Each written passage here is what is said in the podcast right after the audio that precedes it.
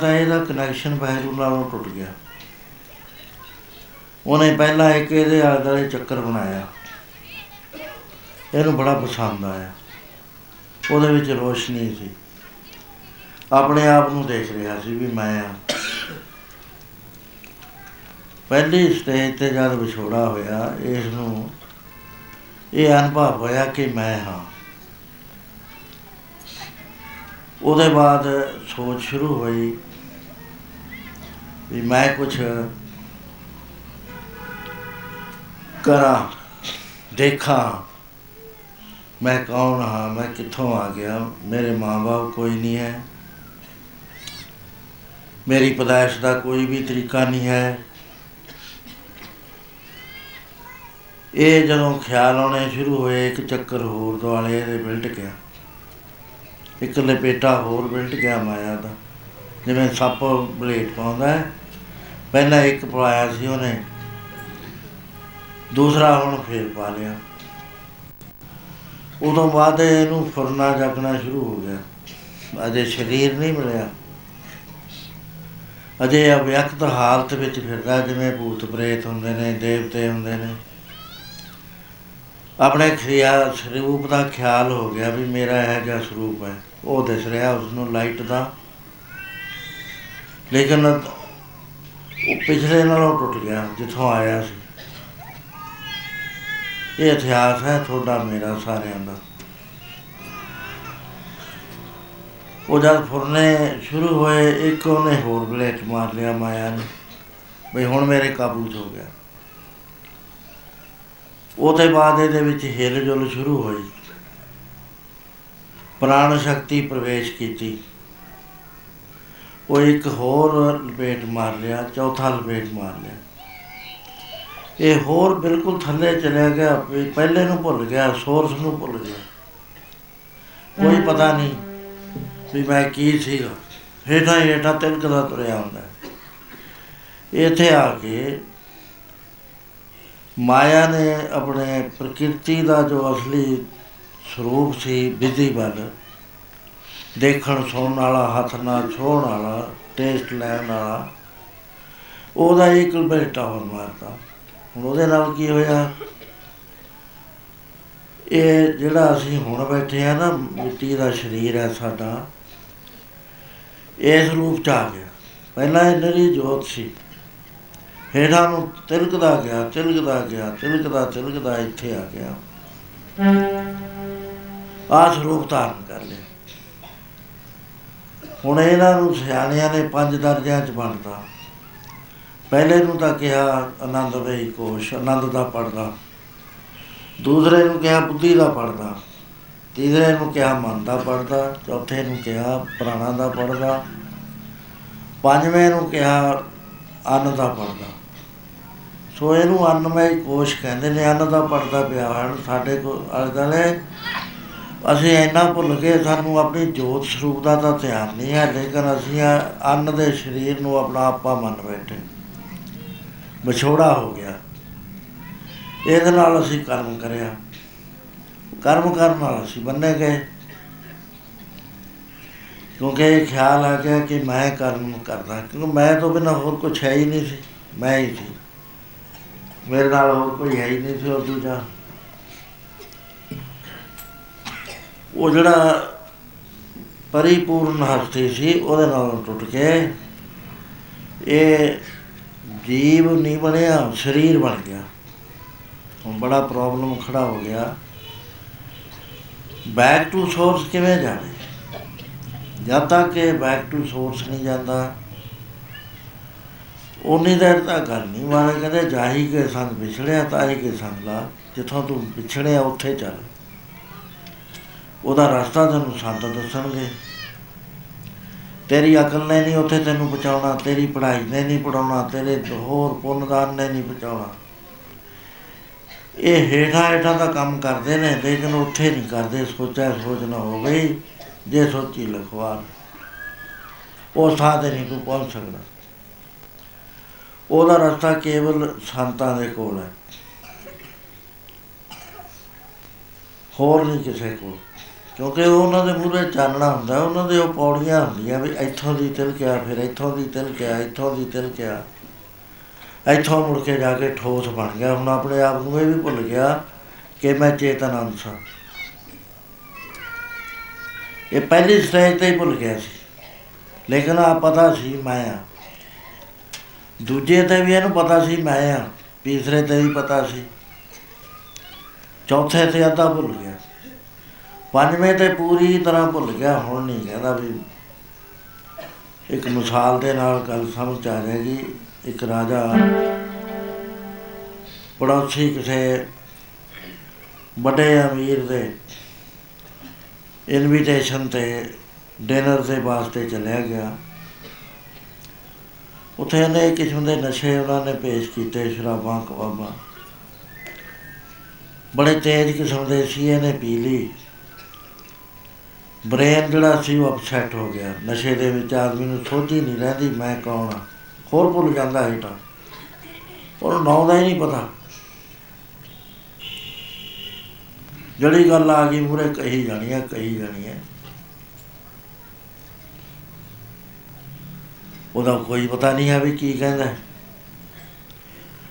ਉਹ ਭੁੱਲਿਆ ਹੋਇਆ ਵਜ਼ੀਰ ਸਿਆਣੇ ਸੀ।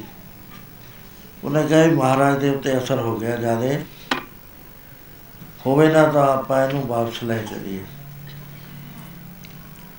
ਬੇਨਤੀ ਕੀਤੀ, ਹਜੂਰ, ਹੁਣ ਤਾਂ ਬਹੁਤ ਆਪਨੇ ਖਾ ਪੀ ਲਿਆ। ਆਪ ਆਰਾਮ ਕਰੋ, ਬੇਸੁੱਧ ਹੋ ਗਿਆ। ਚੁੱਕਿਆ, ਚੁੱਕੇ ਬੱਗੀ ਦੇ ਵਿੱਚ ਰੱਖ ਲਿਆ। ਬੋਡੀਗਾਰਡ ਸੰਭਾਲਣ ਵਾਲੇ, ਆਲੇ ਦੁਆਲੇ ਹੋ ਗਏ, ਖੜੇ ਨੇ। ਆਪਣੇ ਮਹੱਲਾਂ ਤੱਕ ਆਉਂਦੇ ਆਉਂਦੇ ਉਹਨੂੰ ਕੁਝ ਹੋਸ਼ ਆ ਗਈ। ਉਹ ਮੁਰਦਾ ਹਾਲਤ ਚੋਂ ਨਿਕਲਿਆ ਆ। ਕਿਉਂਕਿ ਚਾਰ ਹਾਲਤਾਂ ਹੁੰਦੀਆਂ ਨਸ਼ੇ, ਸ਼ਰਾਬ ਦੀਆਂ।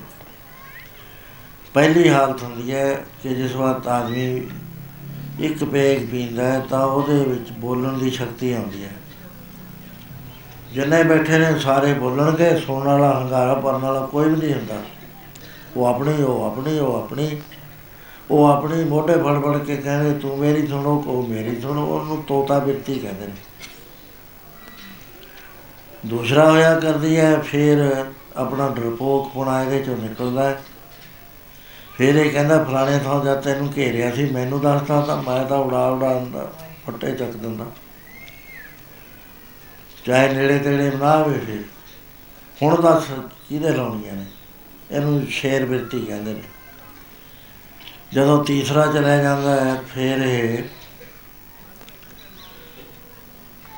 ਦਾਲ ਸਬਜ਼ੀ ਵੀ ਉੱਤੇ ਹੀ ਕੱਪੜਿਆਂ ਦੇ ਡੋਲ ਲੈਂਦਾ ਧਰਤੀ ਤੇ ਗਿਰ ਜਾਂਦਾ, ਅੱਧਾ ਸੋਫੇ ਤੇ, ਅੱਧਾ ਧਰਤੀ ਤੇ, ਪਤਾ ਨਹੀਂ ਰਹਿੰਦਾ। ਫਿਰ ਨਾ ਇਹਨੂੰ ਪਤਾ ਹੈ ਸਾਫ਼ ਜ਼ਮੀਨ ਹੈ ਜਾਂ ਗਲਤ ਹੈ, ਕਿੰਨੇ ਹੀ ਕੱਪੜੇ ਪਾਏ ਹੁਣ, ਵਧੇ, ਵਧੀਆ, ਉੱਥੇ ਉਹਨੇ ਗਿਰ ਪੈਣਾ। ਇਹਨੂੰ ਗਦਾ ਬਿਰਤੀ ਕਹਿੰਦੇ ਨੇ। ਚੌਥੀ ਜੋ ਹੁੰਦੀ ਹੈ, ਜਦ ਹੋਰ ਪੀ ਲੈਂਦਾ ਹੈ, ਫਿਰ ਇਹਨੂੰ ਕੁਝ ਨਹੀਂ ਪਤਾ। ਉਲਟੀ ਆਉਂਦੀ ਹੈ, ਕੁੱਤੇ ਵਗੈਰਾ ਮੂੰਹ ਚੁੱਟਦੇ ਨੇ, ਉਹਨਾਂ ਨੂੰ ਇਹ ਪਿਆਰ ਕਰੀ ਜਾਓ ਤੂੰ ਕਿੱਥੋਂ ਆ ਗਈ? ਬਿਰਤੀ ਜਿਹੜੀ ਆ, ਉਹੀ ਗੱਲ ਕਰਨੀ ਹੈ। ਹੋਰ ਕੁਝ ਕਰੀ ਜਾਓ, ਇਹਨੂੰ ਮੁਰਦਾ ਅਵਸਥਾ ਕਹਿੰਦੇ ਨੇ। ਇਹ ਨਸ਼ੇ ਦਾ ਅਸਰ ਹੋਇਆ ਕਰਦਾ, ਹਰ ਬੰਦੇ ਤੇ।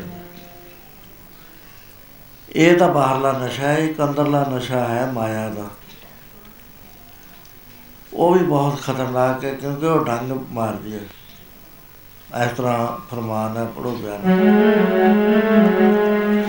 ਮਾਇਆ ਹੋ ਕੇ ਨਾਗਣੀ ਲੜ ਗਈ ਮਨਮੁਖ ਬੰਦਿਆਂ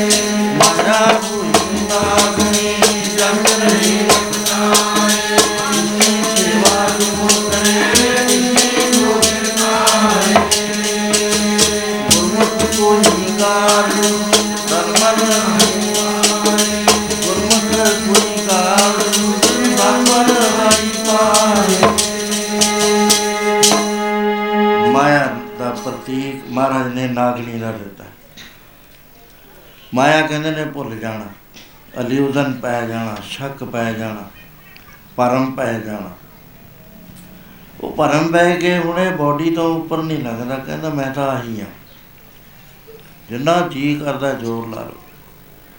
ਕਹੀ ਜੋ ਤੂੰ ਜੋਤ ਸਰੂਪ ਹੈ, ਤੂੰ ਜੀਵ ਆਤਮਾ ਦਾ ਮੰਨ ਲੈ ਬਾਡੀ ਤੂੰ ਛੱਡ ਦੇ। ਉਹ ਵੀ ਮਾਇਆ ਦੇ ਮੰਡਲ ਚ ਹੈ, ਇਹ ਵੀ ਮਾਇਆ ਦੇ, ਪਰ ਹੈ ਨੇੜੇ, ਚੌ ਇਹ ਤਿੰਨ ਚਾਰ ਪੌੜੀਆਂ ਚੜ ਕੇ ਇਹ ਖਿਆਲ, ਇਹ ਸੋਝੀ ਆਉਂਦੀ ਹੈ ਵੀ ਮੈਂ ਜੀਵ ਆ ਸੋ ਇੰਨਾ ਭੁੱਲ ਗਿਆ ਹੈ ਜੀਵ। ਹੁਣ ਇਹਨੂੰ ਕੋਈ ਰਾਹ ਨਹੀਂ ਲੱਭਦਾ, ਟਿਕਾਣਾ ਨਹੀਂ ਲੱਭਦਾ। ਮਾਇਆ ਨੇ ਡੰਗ ਮਾਰਤਾ, ਬੇਹੋਸ਼ ਹੋ ਗਿਆ। ਦਵਾਈ ਹੈ ਨਹੀਂ। ਪਰ ਗੁਰਮੁਖ ਜਿਹੜਾ ਹੈ, ਉਹ ਗਾਰਡੂ ਹੈ, ਗਾਰਡੂ। ਗਾਰਡੂ ਦੇ ਕੋਲ ਇੱਕ ਮਣਕਾ ਹੁੰਦਾ। ਉਹ ਜਦ ਲਾਉਂਦਾ ਹੈ ਤਾਂ ਉਹ ਜ਼ਹਿਰ ਚੂਸ ਕੇ ਨੀਲਾ ਹੋ ਜਾਂਦਾ। ਉਹਨੂੰ ਨਿਚੋੜੀ ਜਾਂਦਾ, ਫੇਰ ਰੱਖੀ ਜਾਂਦਾ, ਫੇਰ ਰੱਖੀ ਜਾਂਦਾ। ਜਿੰਨੀ ਬਲੱਡ ਦੇ ਨਾਲ ਜ਼ਹਿਰ ਮਿਲੀ ਹੋਈ ਹੈ, ਉਹਨੂੰ ਸਾਰੀ ਨੂੰ ਖਿੱਚ ਲੈਂਦਾ, ਉਹ ਬੰਦੇ ਨੂੰ ਹੋਸ਼ ਆ ਜਾਂਦੀ ਹੁਣ ਗੁਰਮੁਖ ਹੈ ਗਾਰਡੂ, ਜਿਹਦੇ ਕੋਲ ਹੁੰਦਾ ਉਹਨੂੰ ਗਾਰਡੂ ਕਹਿੰਦੇ ਨੇ। ਉਹਦੇ ਕੋਲੋਂ ਮਣਕਾ ਕਾਹਦਾ ਹੁੰਦਾ ਹੈ? ਵਿਉ ਲਾਉਣ ਦਾ ਹੁੰਦਾ ਉਹਦਾ ਨਾਮ ਕੀ ਹੈ? ਕਹਿੰਦੇ ਅੰਮ੍ਰਿਤ। ਕਿਉਂਕਿ ਵਿਉ ਹੈ ਇੱਕ ਪਾਸੇ, ਅੰਮ੍ਰਿਤ ਹੈ ਦੋਏ ਆਪੋਜ਼ਿਟ ਨੇ ਚੀਜ਼ਾਂ।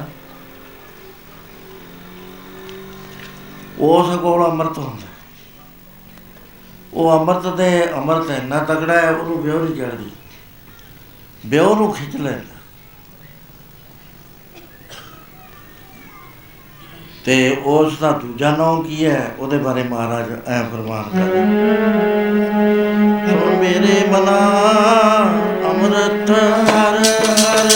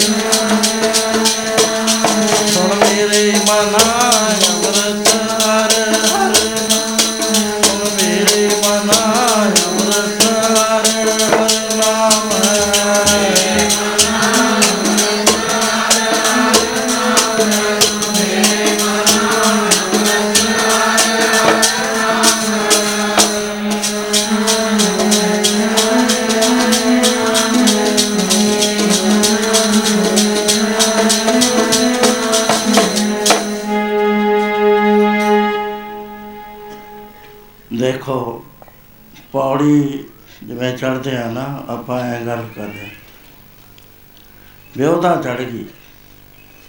ਵਿਉ ਨੇ ਇਸ ਜੀਵ ਨੂੰ ਬੇਹੋਸ਼ ਕਰ ਦਿੱਤਾ। ਪਰ ਬੇਹੋਸ਼ ਵੀ ਜੋ ਰਾਜੇ ਦੀ ਮੈਂ ਬਾਤ ਕਰ ਰਿਹਾ ਸੀ, ਇੰਨਾ ਕਰਦਾ ਉਹਨੂੰ ਨਸ਼ਾ ਸ਼ਰਾਬ ਦਾ ਚੜ ਗਿਆ, ਇਹਨੂੰ ਮਾਇਆ ਦਾ ਚੜ ਗਿਆ ਇਕੁਅਲੀ ਉਹ ਵੀ ਭੁੱਲ ਗਿਆ ਆਪਣੇ ਆਪ ਨੂੰ, ਇਹ ਵੀ ਭੁੱਲ ਗਿਆ ਰਾਜਾ ਜਦੋਂ ਆਪਣੇ ਮਹਿਲਾਂ ਦੇ ਨੇੜੇ ਆਇਆ ਥੋੜੀ ਹੋਸ਼ ਆਈ। ਉਥੇ ਉਹਦੇ ਮਹਿਲਾਂ ਦੇ ਦੁਆਲੇ ਜਿਹੜੀ ਗਾਰਡ ਲੱਗੀ ਹੋਈ ਸੀ ਚਾਰੇ ਪਾਸੇ ਬੜੇ ਵੱਡੇ ਆਦਮੀਆਂ ਦੇ, ਰਾਜਿਆਂ ਦੇ, ਮਹਿਲਾਂ ਦੇ ਦੁਆਰੇ ਬੰਦੋਬਸਤ ਇਹ ਹੁੰਦਾ ਹੈ, ਦੋ ਲਾਈਨਾਂ, ਤਿੰਨ ਲਾਈਨਾਂ, ਚਾਰ ਲਾਈਨਾਂ, ਜਿਹੇ ਜੀ ਸਿਕਿਉਰਿਟੀ ਹੈ ਉਸੇ ਤਰ੍ਹਾਂ ਦੇ ਨਾਲ ਉਹ ਅਰੇਂਜਮੈਂਟ ਕੀਤੇ ਹੁੰਦੇ ਨੇ। ਉਹ ਇੱਕ ਆਲੇ ਦਾਲੇ ਹਰ ਸਾਰੇ ਖੜੇ ਹੁੰਦੇ ਨੇ ਸਿਪਾਹੀ। ਰਾਈਫਲਾਂ ਹੁੰਦੀਆਂ ਉਹਨਾਂ ਕੋਲ।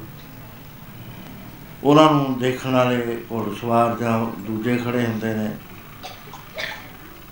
ਉਹ ਬੀਟ ਤੇ ਉੱਤੇ ਪਹਿਰਾ ਦਿੰਦੇ ਨੇ। ਕੋਈ 40 ਕਰਮ ਦੀ ਹੁੰਦੀ ਹੈ ਕੋਈ 30 ਕਰਮ ਦੀ ਹੁੰਦੀ ਹੈ ਤਾਂ ਕਿ ਬਹੁਤਾ ਚਿਰ ਪਿੱਠ ਨਾ ਹੋਵੇ। ਜਿਹੜਾ ਦੂਜੇ ਪਾਸੇ ਵਾਲਾ ਹੈ, ਉਹ ਇਧਰ ਨੂੰ ਤੁਰਦਾ ਹੈ ਇਹ ਉਹਨੂੰ ਮਿਲਦਾ ਹੈ, ਇੱਕ ਪੁਆਇੰਟ ਤੇ ਮਿਲ ਕੇ ਦੋਏ ਵਾਊ ਟਰਨ ਕਰਕੇ ਫੇਰ ਤੁਰ ਜਾਂਦੇ ਨੇ। ਯਾਨੀ ਇੱਕ ਸੈਕਿੰਡ ਵੀ ਨਹੀਂ ਮਿਲਦਾ ਵੀ ਕੋਈ ਵਿਚਾਲੇ ਦੀ ਲੰਘ ਜਾ ਕਿਉਂਕਿ ਪਰਲੇ ਦੂਏ ਦੇਖਦੇ ਹੁੰਦੇ ਨੇ, ਦੂਏ ਦੇਖਦੇ ਆ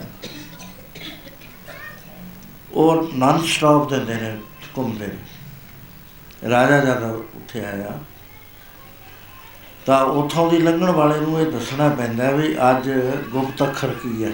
ਉਹਨੂੰ ਕੁਆਟਰ ਸਾਈਨ ਕਹਿੰਦੇ ਨੇ। ਉਹ ਜੇ ਗੁਪਤ ਅੱਖਰ ਨਾ ਦੱਸਿਆ ਜਾਵੇ, ਤਾਂ ਨਹੀਂ ਉਹ ਲੰਘਣ ਦਿੰਦੇ। ਐਸੀਆਂ ਬਹੁਤ ਸਾਰੀਆਂ ਮਿਸਾਲਾਂ ਨੇ। ਮਹਾਰਾਜ ਭੁਪਿੰਦਰ ਸਿੰਘ ਦੇ ਗਾਰਡ ਲੱਗੀ ਹੋਈ ਸੀ। ਉਹ ਜਿਸ ਵਾਰ ਆਇਆ, ਉਹ ਵੀ ਨਸ਼ਾ ਪੀਤਾ ਹੋਇਆ। ਧੱਕੇ ਨਾਲ ਉਹਨੂੰ ਪੁੱਛਿਆ ਵੀ ਤੂੰ ਕੁਆਟਰ ਸਾਈਨ ਦੇ ਅੰਗਰੇਜ਼ੀ 'ਚ ਕਹਿੰਦੇ ਨੇ advance the ਮਨਮੈਨ and give the quarter sign ਉਹ ਹੈਰਾਨ ਹੋ ਗਿਆ, ਮੈਂ ਬਾਦਸ਼ਾਹ, ਮੇਰੇ ਤੇ ਵੀ ਕੁਆਟਰ ਸਾਈਨ ਮੰਗਦੇ? ਕਹਿੰਦਾ ਆਈ ਐਮ ਕਿੰਗ ਕਹਿੰਦਾ no no no king give the quarter sign ਉਹ ਕਹੀ ਜਾਏ ਮੈਂ ਬਾਦਸ਼ਾਹ, ਉਹ ਸਿਪਾਹੀ ਕਹੀ ਜਾਏ ਮੈਨੂੰ ਕੁਆਟਰ ਸਾਈਨ ਦੇ, ਮੈਂ ਨਹੀਂ ਲੰਘਣ ਦੇਣਾ। ਮੈਂ ਗੋਲੀ ਚਲਾ ਦੂੰ ਤੇਰੇ ਤੇ। ਉਹ ਕਹਿੰਦਾ, ਮੈਂ ਬਾਦਸ਼ਾਹ, ਉਹ ਕਹਿੰਦਾ ਕੁਝ ਵੀ ਹੋ, ਮੈਂ ਨਹੀਂ ਲੰਘਣ ਦੇਣਾ ਤੇ ਅਖੀਰ ਉਹ ਮਹਾਰਾਜੇ ਨੇ ਨਾਲਦਿਆਂ ਨੂੰ ਪੁੱਛਿਆ ਵੀ ਮੈਂ ਤਾਂ ਭੁੱਲ ਗਿਆ। ਉਹ ਜਰਾ ਸੀ ਕੁਆਟਰ ਸਾਈਨ ਉਹ ਬੋਲਿਆ, ਉਹ ਕਹਿੰਦਾ, ਓਕੇ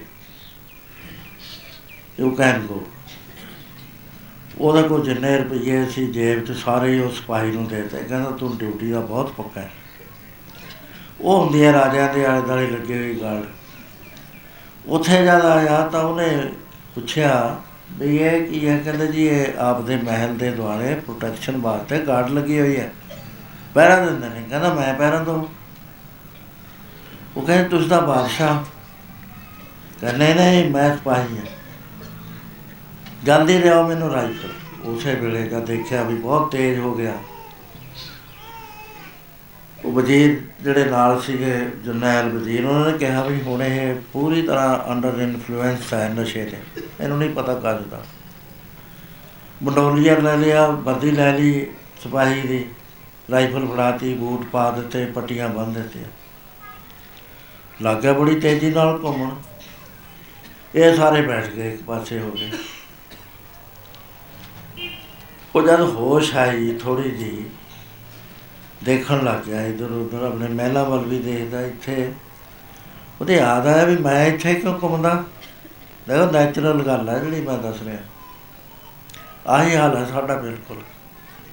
ਵੀ ਮੈਂ ਇੱਥੇ ਕਿਉਂ ਘੁੰਮਦਾ?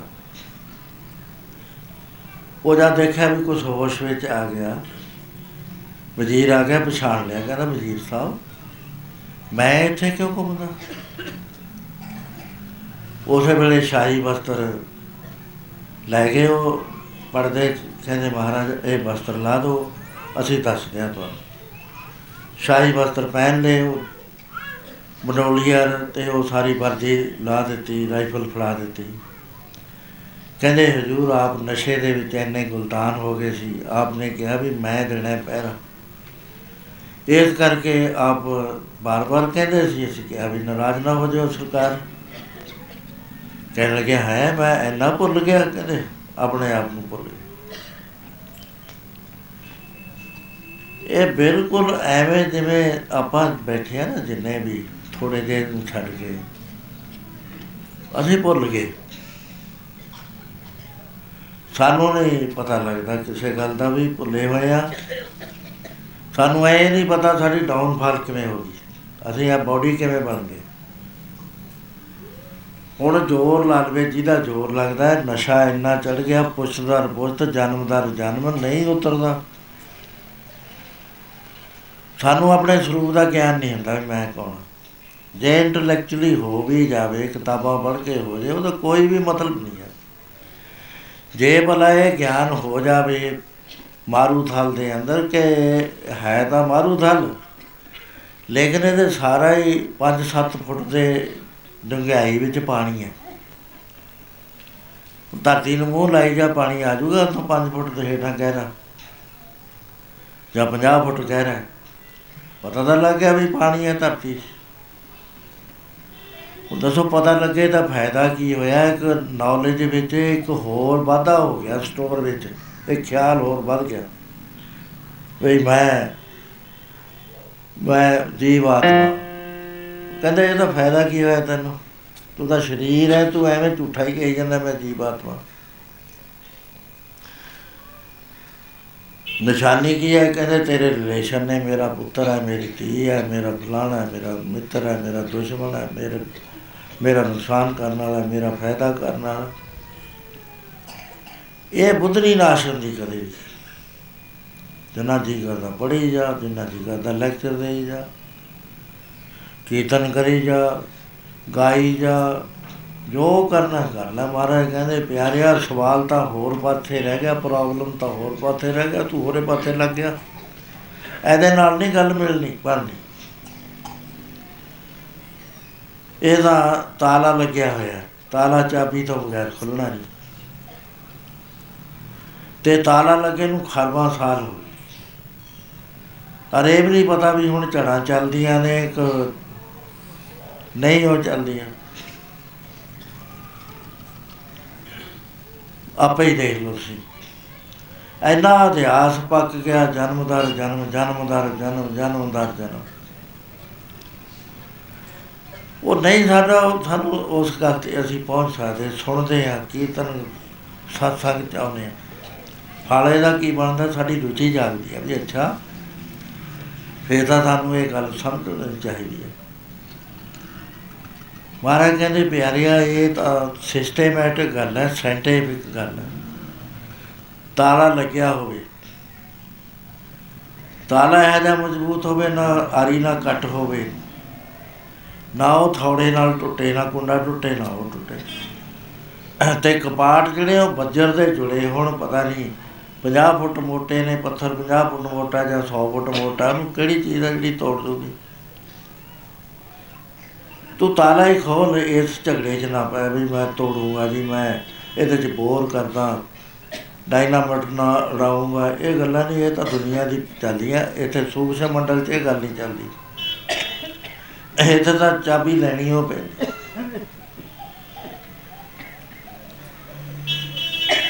ਤੇ ਇਸ ਤਰ੍ਹਾਂ ਨਾਲ ਪੜ ਲਓ। ਨੈਓ ਖੁੱਲਣੇ ਜਗਾਲੇ ਹੋਏ ਜਿੰਦਰੇ। ਕੁੰਜੀ ਹੱਥ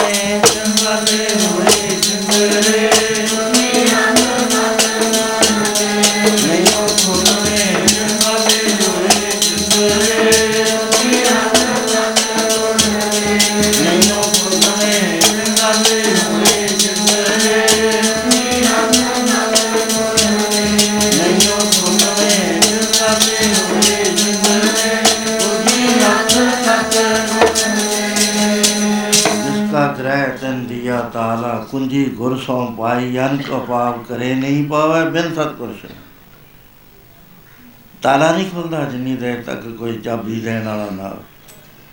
ਸੋ ਅਸੀਂ ਮਾਇਆ ਦੇ ਸਾਡੇ ਡੰਗ ਮਾਰਿਆ ਹੋਇਆ। ਹੈ। ਅਸੀਂ ਹੌਲੀ ਹੌਲੀ ਚੱਲ ਗਏ ਆ ਪਹਿਲੇ ਦਾ ਨਾਮ ਆਨੰਦਮਈ ਕੋਸ਼ ਆਨੰਦ ਦਾ ਪੜਦਾ।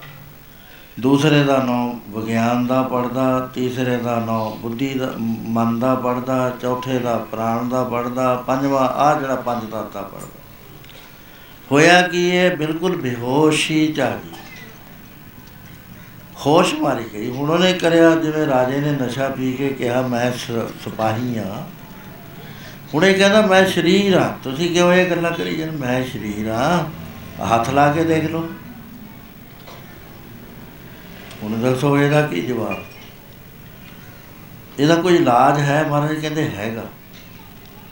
ਉਹ ਇਹ ਵੀ ਇਹ ਬਿਓ ਅੰਮ੍ਰਿਤ ਤੋਂ ਬਗੈਰ ਨਹੀਂ ਲੈਂਦੀ ਹੋਰ ਕੋਈ ਇਲਾਜ ਨਹੀਂ ਹੈ ਇਹਦਾ ਕੋਈ ਦਵਾਈ ਨਹੀਂ ਹੈ। ਜਿਵੇਂ ਅੱਗੇ ਅੰਮ੍ਰਿਤ ਧਾਰਾ ਹੁੰਦਾ ਨਾ, ਕਾਫੀ ਬਿਮਾਰੀਆਂ ਦਾ ਇਲਾਜ ਕਰ ਦਿੰਦਾ ਸੀ।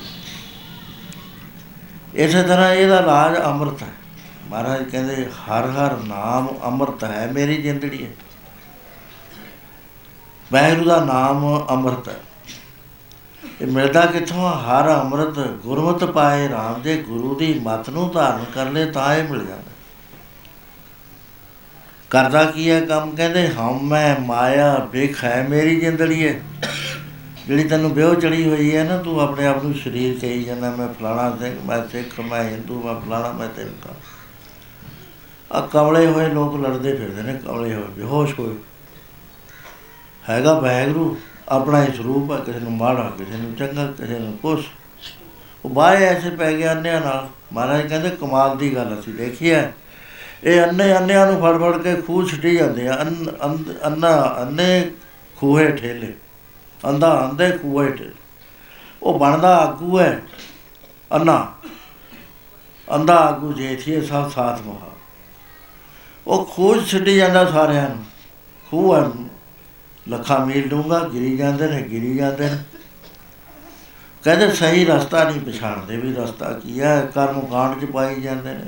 ਨੀਵੀਆਂ ਗੱਲਾਂ ਚ ਪਾਈ ਜਾਂਦੇ ਨੇ। ਆਪਣਾ ਟਾਈਮ ਵੇਸਟ ਦੂਜੇ ਦਾ ਖਰਾਬ। ਕਿੰਨਾ ਕੁਛ ਕਰੀ ਜਾਂਦੇ ਨੇ। ਲੇਕਿਨ ਮਤਲਬ ਦੀ ਬਾਤ ਨਾ, ਪਤਾ ਹੈ, ਅੰਨਿਆਂ ਦੀ ਲੜਾਈ 'ਚ ਜਿਹੜਾ ਲੜਦਾ ਉਹ ਵੀ ਅੰਨਾ ਹੀ ਹੈ। ਪਤਾ ਵੀ ਅੰਨਾ ਬੇਹੋਸ਼ ਹੋਇਆ ਬੰਦਾ ਇਹਦੀ ਕਾਦੀ ਗੱਲ ਕਮਲੇ ਦੀ? ਪਾਗਲ ਹੋਇਆ ਹੈ ਰੱਬ ਨੇ ਪਾਗਲ ਕਰਤਾ। ਜਿਹਦੀ ਹੋਸ਼ ਹੈ ਪਰਮੇਸ਼ਰ ਨੇ ਲੈ ਲਈ, ਉਹਦੇ ਨਾਲ ਕੀ ਝਗੜਾ? ਮਹਾਰਾਜ ਕਹਿੰਦੇ, ਹਉਮੈ ਮਾਇਆ ਵੇਖਾ ਮੇਰੀ ਜਿੰਦੜੀ ਹਉਮੈ ਤੇ ਮਾਇਆ ਵਿਓ ਹੈ। ਹਰ ਅੰਮ੍ਰਿਤ ਵੇਖ ਲੈ ਜਾਏਗਾ। ਜੇ ਅੰਮ੍ਰਿਤ ਮਿਲ ਜਾਵੇ ਵਿਓ ਲੈ ਜਾਂਦੀ ਹੈ।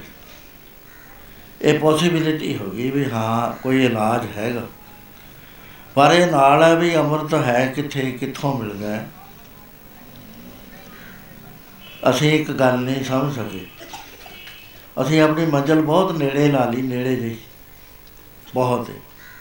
ਜੇ ਤੁਸੀਂ ਫੈਕਚੁਅਲੀ ਦੇਖੋ ਨਾ, ਫਿਰ ਸਾਨੂੰ ਚੁੱਪ ਕਰਨਾ ਪੈਣਾ। ਹੈ ਭਲਾ ਮੈਨੂੰ ਐ ਸਮਝ ਲਓ ਵੀ ਇਹ ਇੱਕ ਗੈਰ ਮਤ ਦਾ ਬੰਦਾ ਬੈਠਾ ਹੈ।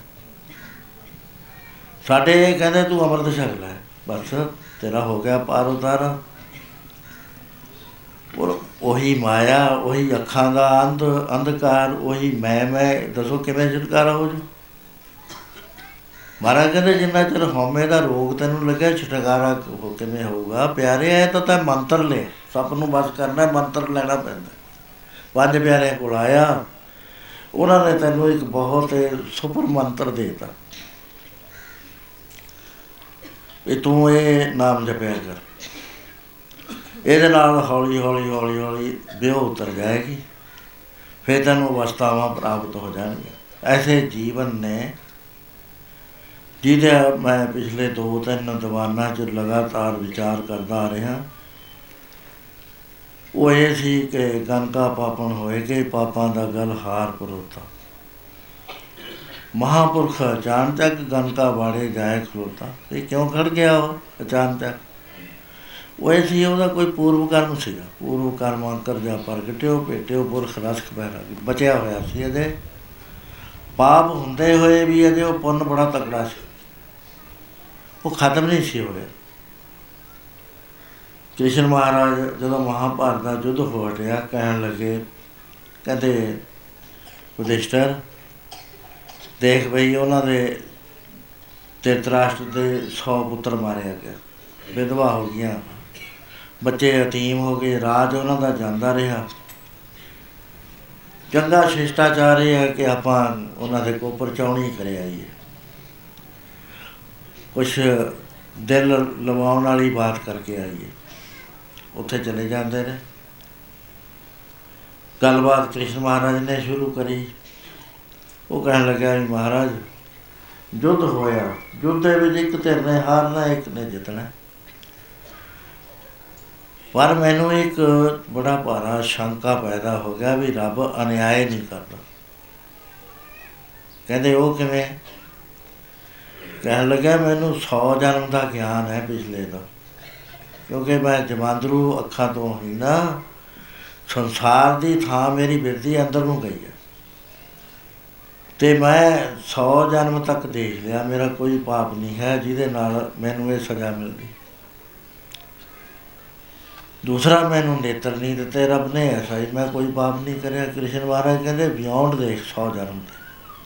ਕਹਿੰਦੇ, ਉੱਥੇ ਦਾ ਮੇਰੀ ਤਾਕਤ ਨਹੀਂ। ਕਹਿੰਦੇ ਆ, ਅਸੀਂ ਦਿਖਾ ਦਿੰਨੇ ਆ। ਉਹਨਾਂ ਨੇ ਮਾਇਆ ਸੰਕੋਚ ਲਈ ਤੇ ਉਹਦੇ ਨਾਲ ਕਹਿਣ ਲੱਗੇ, ਦੇਖ ਕੀ ਨਜ਼ਰ ਆਉਂਦਾ। ਕਹਿੰਦਾ, ਮਹਾਰਾਜ, ਇੱਕ ਰਾਜਾ ਹੈ, ਮਾਸ ਖਾਣ ਦਾ ਸ਼ਕੀਨ ਹੈ। ਇੱਕ ਦਿਨ ਲੱਭਿਆ ਨਾ, ਹੰਸ ਪਾਲੇ ਹੋਏ ਨੇ, ਸੌ ਕਹਿਣ ਲੱਗਿਆ ਇਹਨਾਂ ਚੋਂ ਇੱਕ ਬਣਾ ਲਓ। ਬਵਾਚੀ ਨੇ ਇੱਕ ਬਣਾ ਲਿਆ। ਤੇ ਕਹਿਣ ਲੱਗਾ ਰੋਜ਼ ਬਣਾਓ। ਉਹ ਸੌ ਸੀਗਾ ਸੌਏ ਖਾ ਲਿਆ। ਉਹਦੇ ਜਿਹੜੇ ਪੇਰੈਂਟ ਸੀ, ਉਹ ਮਾਨਸਰੋਵਰ ਝੀਲ ਤੋਂ ਆਏ। ਦੇਖਿਆ ਕਿ ਬੱਚੇ ਤਾਂ ਸਾਡੇ ਖਾ ਖੂ ਗਏ। ਇਹ ਹੰਸ ਨੂੰ ਬੜੀ ਸੋਝੀ ਹੈ। ਹਜ਼ਾਰਾਂ ਮੀਲ ਤੱਕ ਇਹ ਬਗੈਰ ਅਸੀਂ ਤਾਂ ਕੰਪਾਸ ਨਾਲ ਜਾਂਦਾ, ਸਾਡਾ ਜਹਾਜ਼ ਬਿਨਾ ਕੰਪਾਸ ਹੈ ਹਜ਼ਾਰਾਂ ਹੀ ਮੀਲ ਜਾ ਕੇ ਉਸੇ ਪੁਆਇੰਟ ਤੇ ਬਹਿ ਜਾਂਦੇ। ਆ ਕੱਜ ਕੱਜ ਕੱਜ ਬਹਿ ਜਾਂਦੀਆਂ, ਕਾਜ। ਹੋਰ ਬਹਿ ਜਾਂਦੇ ਨੇ। ਇਹਨਾਂ ਕੋਲ ਕੋਈ ਕੁਦਰਤ ਨੇ ਦਿੱਤੀ ਹੋਈ ਹੈ ਸੂਝ। ਇਹ ਜਿਹੜੀ ਪੂੰਝ ਆਉਂਦੀ ਹੈ, ਇਹਨੂੰ ਸੂਝ ਦਿੱਤੀ ਹੋਈ ਹੈ ਵੀ ਬੱਚਾ ਕਿਵੇਂ ਪਾਲਣਾ ਹੈ। ਉਹ ਯਾਦ ਦੇ ਸ਼ਕਤੀ ਨਾਲ ਪਾਲ ਲੈਂਦੀ। ਕੱਛੂ ਨੂੰ ਸੋਚ ਦਿੱਤੀ ਹੋਈ ਹੈ ਕਿ ਬੱਚੇ ਨੂੰ ਹੀਟ ਧਿਆਨ ਦੇ ਨਾਲ ਦੇਣੀ। ਬੱਚਾ ਪੈਦਾ ਹੋ ਕੇ ਸਮੁੰਦਰ ਨੂੰ ਚਲਾ ਜਾਂਦਾ। ਸੋ ਇਹਨਾਂ ਨੂੰ ਵੀ ਸੋਚ ਹੈ, ਦੋ ਨੇ, ਇੱਕ ਸਾਰਸ ਹੈ, ਇੱਕ ਹੰਸ ਹੈ। ਜੇ ਇਹਨਾਂ ਦਾ ਬੱਚਾ ਮਰ ਜਾਏ, ਇਹ ਵੀ ਮਰ ਜਾਂਦੇ ਇਸ ਕਰਕੇ ਲੋਕ ਬੜਾ ਡਰਦੇ ਨੇ ਵੀ ਪਾਪ ਨਾ ਹੋ ਜਾਏ। ਉਹ ਮਹਿਲਾਂ ਦੇ ਦੁਆਲੇ ਘੁੰਮ ਘੁੰਮ ਕੇ ਰੋ ਰੋ ਕੇ ਪ੍ਰਾਣ ਛੱਡਦੇ ਇਹਨਾਂ ਨੇ। ਕਹਿੰਦੇ, ਰਾਜਨ ਕੀ ਦੇਖਿਆ? ਕਹਿੰਦਾ ਆ ਦੇਖਿਆ। ਕਹਿੰਦੇ, ਫੇਰ ਇਹਦਾ ਮੈਨੂੰ ਫਲ ਹੁਣ ਭੋਗਣਾ ਪਿਆ 107 ਜਨਮ ਲੱਗਣ ਤੋਂ ਬਾਅਦ। ਕਿਉਂਕਿ ਮਹਾਰਾਜ ਫਰਮਾਨ ਕਰਦੇ ਹਨ ਕਿ ਪਿਆਰੋ, ਐਵੇਂ ਨਾ ਦੁਨੀਆ ਨਾਲ ਲੜੀ ਜਾਓ। ਇਹ ਜਿਹੜੇ ਦੁੱਖ ਸੁੱਖ ਆਉਂਦੇ ਨੇ ਤੁਹਾਡੇ ਤੇ, ਬਾਵਜੂਦ ਕੋਸ਼ਿਸ਼ ਕਰਨ ਦੇ। ਇਹ ਕੋਈ ਦੇ ਨਹੀਂ ਰਿਹਾ, ਦੋਸ਼ ਨਾ ਦੇਵੋ। ਪਿਆਰੇ ਦੋਸ਼ ਨਾ ਕਿਸੇ ਨੂੰ ਦੇਵੀ ਦੋਸ਼ ਤੇਰੇ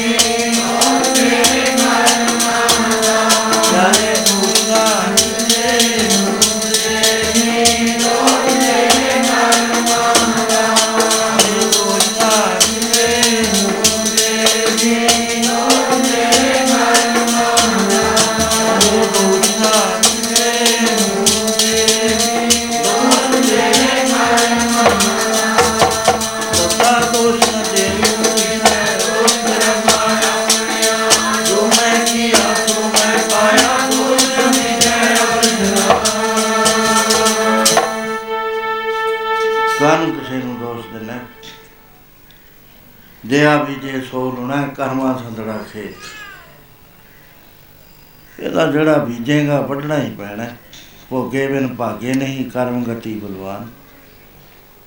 ਮਹਾਰਾਜ, ਫਿਰ ਮੈਂ ਜਵਾਂਦਰੂ ਅੰਨਾ ਕਿਉਂ ਹੋਇਆ? ਕਹਿੰਦੇ 104 ਜਨਮ ਦੇ ਕੀ ਦੇਖਦੇ ਬੱਚਿਆਂ ਨਾਲ ਖੇਲਦੇ ਨੇ? ਟਿੱਡਾ ਫੜ ਲਿਆ ਟਿੱਡਾ। ਉਹ ਬੱਚਾ ਕੋਈ ਕੁਝ ਕਰਦਾ ਕੁਝ ਕਰਦਾ ਇਹਨੂੰ ਸ਼ਰਾਰਤ ਸੁਝੀ ਇਹਨੇ ਸੂਲ ਤੋੜੀ, ਦੋ ਅੱਖਾਂ ਦੀ ਸਾਰ ਪਰ ਨਗਾ ਕੇ ਛੱਡਤਾ। ਕਹਿੰਦੇ ਰਾਜਨ, ਜੀਵ ਤਾਂ ਉਹ ਵੀ ਰੱਬ ਦਾ ਸੀ ਨਾ, ਪਰਮੇਸ਼ਰ ਦਾ। ਤੇਰਾ ਕੀ ਹੱਕ ਹੈ? ਤੇਰਾ ਰਾਈਟ ਹੈ? ਜਿਹੜਾ ਪੈਦਾ ਕਰਦਾ, ਉਹ ਮਾਰੇ। ਤੂੰ ਕਿਉਂ ਮਾਰਦਾ? ਹੁਣ ਤੈਨੂੰ ਦੋਹਾਂ ਜਨਮਾਂ ਦਾ ਫਲ ਇਕੱਠਾ ਭੁਗਤਣਾ ਪਿਆ। ਕਹਿੰਦਾ, ਮਹਾਰਾਜ, ਇੱਕ ਮੈਨੂੰ ਸ਼ੰਕਾ ਹੋਰ ਰਹਿ ਗਿਆ। ਉਹ ਇਹ ਹੈ ਵੀ ਮੈਨੂੰ ਪਹਿਲਾਂ ਕਿਉਂ ਨਾ ਭੁਗਤਾਇਆ ਗਿਆ? ਹੁਣ ਕਿਉਂ ਭੁਗਤਾਇਆ? ਹੈ? ਇੰਨੇ ਜਨਮ ਲਟਕਾ ਕੇ। ਉਹ ਕਹਿੰਦੇ, ਤੇਰੇ ਪੁੰਨ ਪਹਾੜਾਂ ਵਰਗੇ ਸੀ, ਉਹ ਖਤਮ ਨਹੀਂ ਸੀ ਹੋ ਰਹੇ। ਦੇਖੋ, ਆਪਾਂ ਆਮ ਹਿਸਾਬ ਦੇਖਦੇ ਆ ਆਟਾ ਪਿਹਾਉਣ ਜਾਣਾ ਹੋਵੇ, ਚੱਕੀ ਦੇ ਉੱਤੇ। ਉਹਨੇ ਮੱਕੀ ਪਾਈ ਹੋਈ ਹੈ, ਜਾਂ ਦਾਣਾ ਪਾਇਆ ਹੋਇਆ ਹੈ ਡੰਗਰਾਂ ਦਾ। ਅਸੀਂ ਕਹੀਏ ਸਾਡਾ ਉਹ ਕਹਿੰਦਾ ਤੇਰਾ ਆਟਾ ਖਰਾਬ ਹੋ ਜੂ। ਆਟੇ ਦੀ ਵਾਰੀ ਜਾਊ ਤੇਰਾ ਨੰਬਰ। ਪਹਿਲਾਂ ਚੱਲ ਰਿਹਾ, ਹੁਣ ਦਾਣਾ, ਮੱਕੀ ਚੱਲ ਰਹੀ ਹੈ ਦੂਜੀ ਤੇ। ਇਹ ਦੋਏ ਕਰਕੇ ਚੱਕੀ ਸਾਫ਼ ਹੋਏਗੀ, ਫਿਰ ਤੇਰਾ ਭਾਈ ਆਟੇ ਦੀ ਵਾਰੀ ਉਹ ਕਹਿੰਦੇ, ਤੋ ਪੁੰਨਾ ਦਾ ਚੱਕਰ ਚੱਲ ਰਿਹਾ ਸੀ। ਪਾਪ ਵੇਟ ਕਰ ਰਹੇ ਸੀ ਪਾਪਾਂ ਦਾ ਫਲ। ਸੋ ਹੁਣ ਪਾਪ ਇੰਨੇ ਹੋ ਗਏ ਤੈਂ ਨਿਆਂ ਕਰਿਆ। ਭਰਾ ਦਾ ਰਾਜ ਆਪਣੇ ਬੱਚਿਆਂ ਨੂੰ ਲਾਲਚ ਚਾ ਕੇ ਤੈਂ ਦੱਬਿਆ। ਤੇਰੇ ਪੁੰਨ ਛੀਣ ਹੋ ਗਏ ਤੇ ਹੁਣ ਆ ਕੇ ਤੈਨੂੰ ਸਜ਼ਾ ਮਿਲੀ। ਸੋ ਪੁੰਨ ਜਿਹੜੇ ਨੇ ਉਹ ਪਾਪ ਨੂੰ, ਸਜ਼ਾ ਨੂੰ ਰੋਕਦੇ ਰਹਿੰਦੇ ਨੇ। ਇੰਨੀ ਛੇਤੀ ਛੀਣ ਨਹੀਂ ਹੁੰਦੇ। ਸੋ ਉਹ ਮਹਾਤਮਾ ਅਚਾਨਕ ਉੱਥੇ ਆ ਜਾਣਾ ਉਹਦਾ। ਉਹ ਐਕਸੀਡੈਂਟਲ ਨਹੀਂ ਸੀ। ਉਹ ਵੈਗਰੂ ਵਾਲਾ ਹੀ ਸੀ।